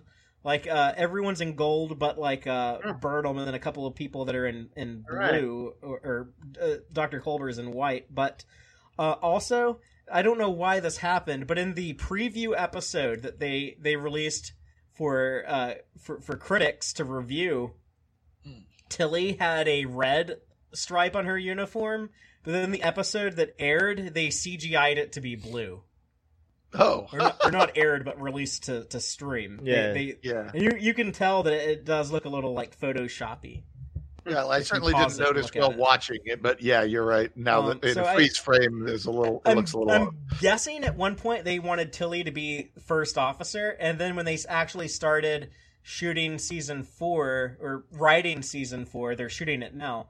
They're Yeah. like, actually, we want Tilly in like a science role. So I maybe this is maybe this is some unintentional foreshadowing of what to expect Yeah. in season four. yeah so I, I want to say I love the quote. I at the end. I, I don't think I, I I'm sure I've I've read the making of Star Trek, so I must have. But I was like in high school when I read it, Yeah. so I I'd totally forgotten about it. So it was might as well have been new to me. And I I'm going to add that to my list of favorite quotes. I've got a little word document. Um, so that was a uh, a beautiful and very meaningful quote to me that to end on uh, that I quite liked. I uh, it- I was so moved by it that I made a tweet about it. It was like really cool. Yeah, it was Yeah. very touching to see that. And also they played the TOS theme at the end, which was They did that for season one too. Oh, Yeah. they And did. I think didn't season two. I think they did it for, for season two finale because that, that ended Oh, with gotcha, like Pike gotcha. on the Enterprise. Yeah, Oh, you're right. You're right. That's Yeah. So that's just what their that's their tradition for the season finales. they need to change it up and for the end of season four, play the next gen theme. Or, yeah, just, or make it just really weird. Do the animated Oh. series or voice or something that doesn't make any sense. It's a long road to get to, but there's uh, another theme that they could consider. Nope. That would be best. I, I, okay, I retract we're my about suggestion. things that make me want to stop watching the episode. I like the TAS theme. Bum, bum, bum, bum, bum, Oh, the TAS bum, is really bum. good. Yeah, Yeah. it's really good. It's a shitload better than Enterprise's theme song, but hey, what isn't?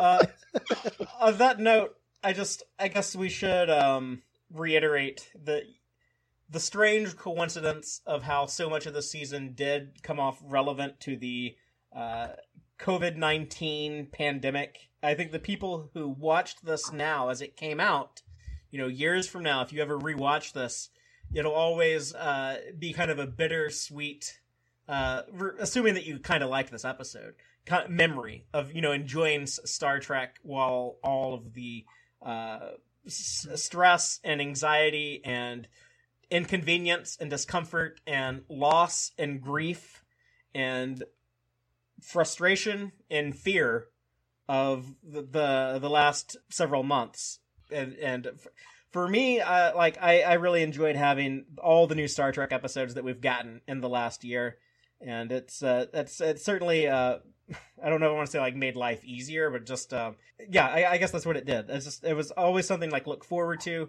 I enjoyed like doing all these conversations with uh, with uh, all of y'all and with um, our audience, and um, even though I, I didn't like this episode, you know, I always have a fun time experiencing Star Trek with with this this fandom.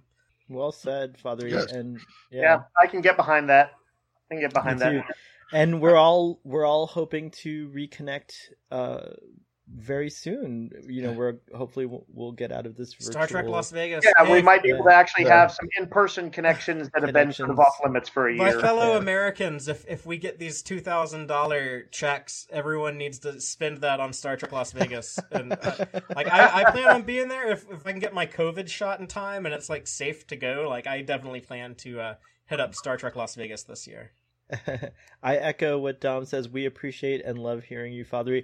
I have really Well, been privileged and Dom. honored to join you guys for this season of Discovery. I just want to say that, like, thank you for letting me connect with Mm. Text Trek. Yeah, Oh, man, I- it's I been have- uh, Done. great having done. you. We have we have more to come more to come in in the the weeks to come. We have stuff planned. Right. So I, I do have to echo that. The the the the only thing I uh, one of the things I love almost as much as watching new Star Trek is talking about Star Trek. So this has been wonderful. So Well, uh, thank all of y'all for uh, for being here uh, for all of it, and uh, I guess uh, I want to remind people we will still be back next week. Um, But let's run through these uh, Gorn eggs real quick. There wasn't that much, but I can. I can Let's knock 'em let out Father, pretty let's hatch the Gorn eggs. hatch the Gorn eggs. Okay, like Hatch- Gorn eggs. Un- Hatch, un- hatch those Gorn eggs. starting off with the Gorn eggs, I don't know if if anyone noticed, uh, but the recap at the beginning of the episode that was actually pr- Zora's voice saying like last time on Star Trek Discovery, oh uh, I thought it was Osyraa, maybe. Okay. Or uh, maybe it was. Maybe I got that one wrong. I don't know. I have to go back and double check. When Adira appears on that holodeck on the Dilithium planet, she is actually dis- disguised or masked as a Xahean alien. That's the uh, species that Poe belonged to. Uh, first seen in the short trek episode Runaway. Mhm. Uh, speaking of short treks, Zareh mentions that uh, everyone says they won't talk at first, but uh, eventually you'll be squeaking like uh, Alcorian Sorrowhawk. That was the uh, the animal that uh, the character Craft mentioned uh, hearing back on on his world in the short trek Calypso. That was the thing that went like coo-wee, coo-wee. That's how he does it. I'm going to start using that uh, turn of phrase, uh, squeaking like a sorrow. Alcorian Sorrowhawk. That sounded like a very Odo thing from Deep Space Nine. He's, he's Yeah. always he's always like m- mentioning some some animal from. It's like an Earth animal from an alien planet. so Yeah. it's weird, but I I love it. Um, but uh, Zareh had another Gorn egg uh, when he says the no win situation. A very clear callback to Captain Kirk and the no win scenario he did not believe in, established in Star Trek II: The Wrath of Khan. Uh, Tilly talks about her birthday that she spent hanging out in the nacelle with Michael Burnham. Uh, we first saw people enter warp nacelles in the Star Trek the Animated Series episode One of Our Planets is Missing. We saw it again in the Next Generation episode Eye of the Beholder and the Enterprise episode The Catwalk. When the Viridian has captured the Discovery, there are anti-proton weapons being fired. I thought this was a really cool Gorn egg because the only other time when anti-protons were a weapon was in the uh, Doomsday Machine. That's what the the planet killer used was an anti-proton beam. So I really love that in the 32nd century that type of deadly weapon is uh, more commonplace type of thing. Hmm. And then at the very end, when uh, Tilly says that they're going to go get the dilithium, they're going to assist the mining vessel Kalama or Kalama. Uh, I, I can't remember how you say it exactly, but I didn't know about this. But that's actually the uh, place in California. That's the town where the gold rush started back in the 1800s. Uh, someone uh, found gold in uh, Kalama, California, if I'm saying it right. But yeah, those are all the the, the Easter eggs and jokes and continuity connections. If I missed anything, be sure to let me know. Uh, in the meantime, Those were all let me the ask eggs? Uh, That's amazing. Listen, Yeah, they, that's there it. was just a lot Um, of punching and elevator hopping, and they, they Yeah, couldn't true. yeah, they, too they could many. have cut. They could have cut out about like seventeen or eighteen minutes of that, and had a, a shorter, tighter episode. I, I, I've actually been thinking about making a fan edit without the elevator sequence. Yeah. I have actually been thinking about that. Oh Wow. It's, it's on screen. We have to live with it. It's it's just uh, it's there. But that doesn't mean that we can't enjoy the beautiful fantasy that Brian might present us with of a, of a less tedious action sequence version. I'm for it, Brian. All right. Yeah, but uh, again, thank you everyone who hung out with us through this 23 weeks of Star Trek, Lower Decks season one and Discovery season three. I hope you all come back next week at 7:30 p.m. Central Friday night to hear us discuss our, our thoughts on both those seasons. And we'd love to uh, hear from you if you're able to make it live. And uh, if anyone is checking this out live, you should definitely hop on over to Starfleet Boys channel momentarily. And Starfleet Boys Uh, about to tell you why. We're gonna do Starfleet Boy After Dark, and uh, the episode is called "Ding Dong, the Witch is Dead." Uh, could mean a lot of things. Uh, and so, so we're gonna have that. Uh, we're gonna start. We're gonna try to start close to eleven thirty, guys. Sorry, Starfleet Boy needs a little. You know, needs to like 30 regenerate minutes, a wherever little. you are. Yeah, 'cause thirty minutes. I don't. so, yeah. I don't know why East Coast people always think every the rest of the world revolves around their time. Oh, zone. sorry. That's true. In 30 minutes from Mark, from my mark, from this mark. Mark. yeah. So uh, definitely come hang out with us over there. I'll be there, and we're gonna have a lot of fun. It is. So, It's gonna be really fun. But that's everything. So, uh, I guess we, Yes, will, we will sign discuss off on that note. but until next time, as always, live long and prosper, y'all. Listen to the Text Trek podcast through Apple Podcasts, Google Podcasts, Spotify, or at text-trek.com. Like us on Facebook at facebook.com slash text-trek and follow Fathery on Twitter at txtrek. Please support us by liking our videos and subscribing to our channel on YouTube. Thank you and take care.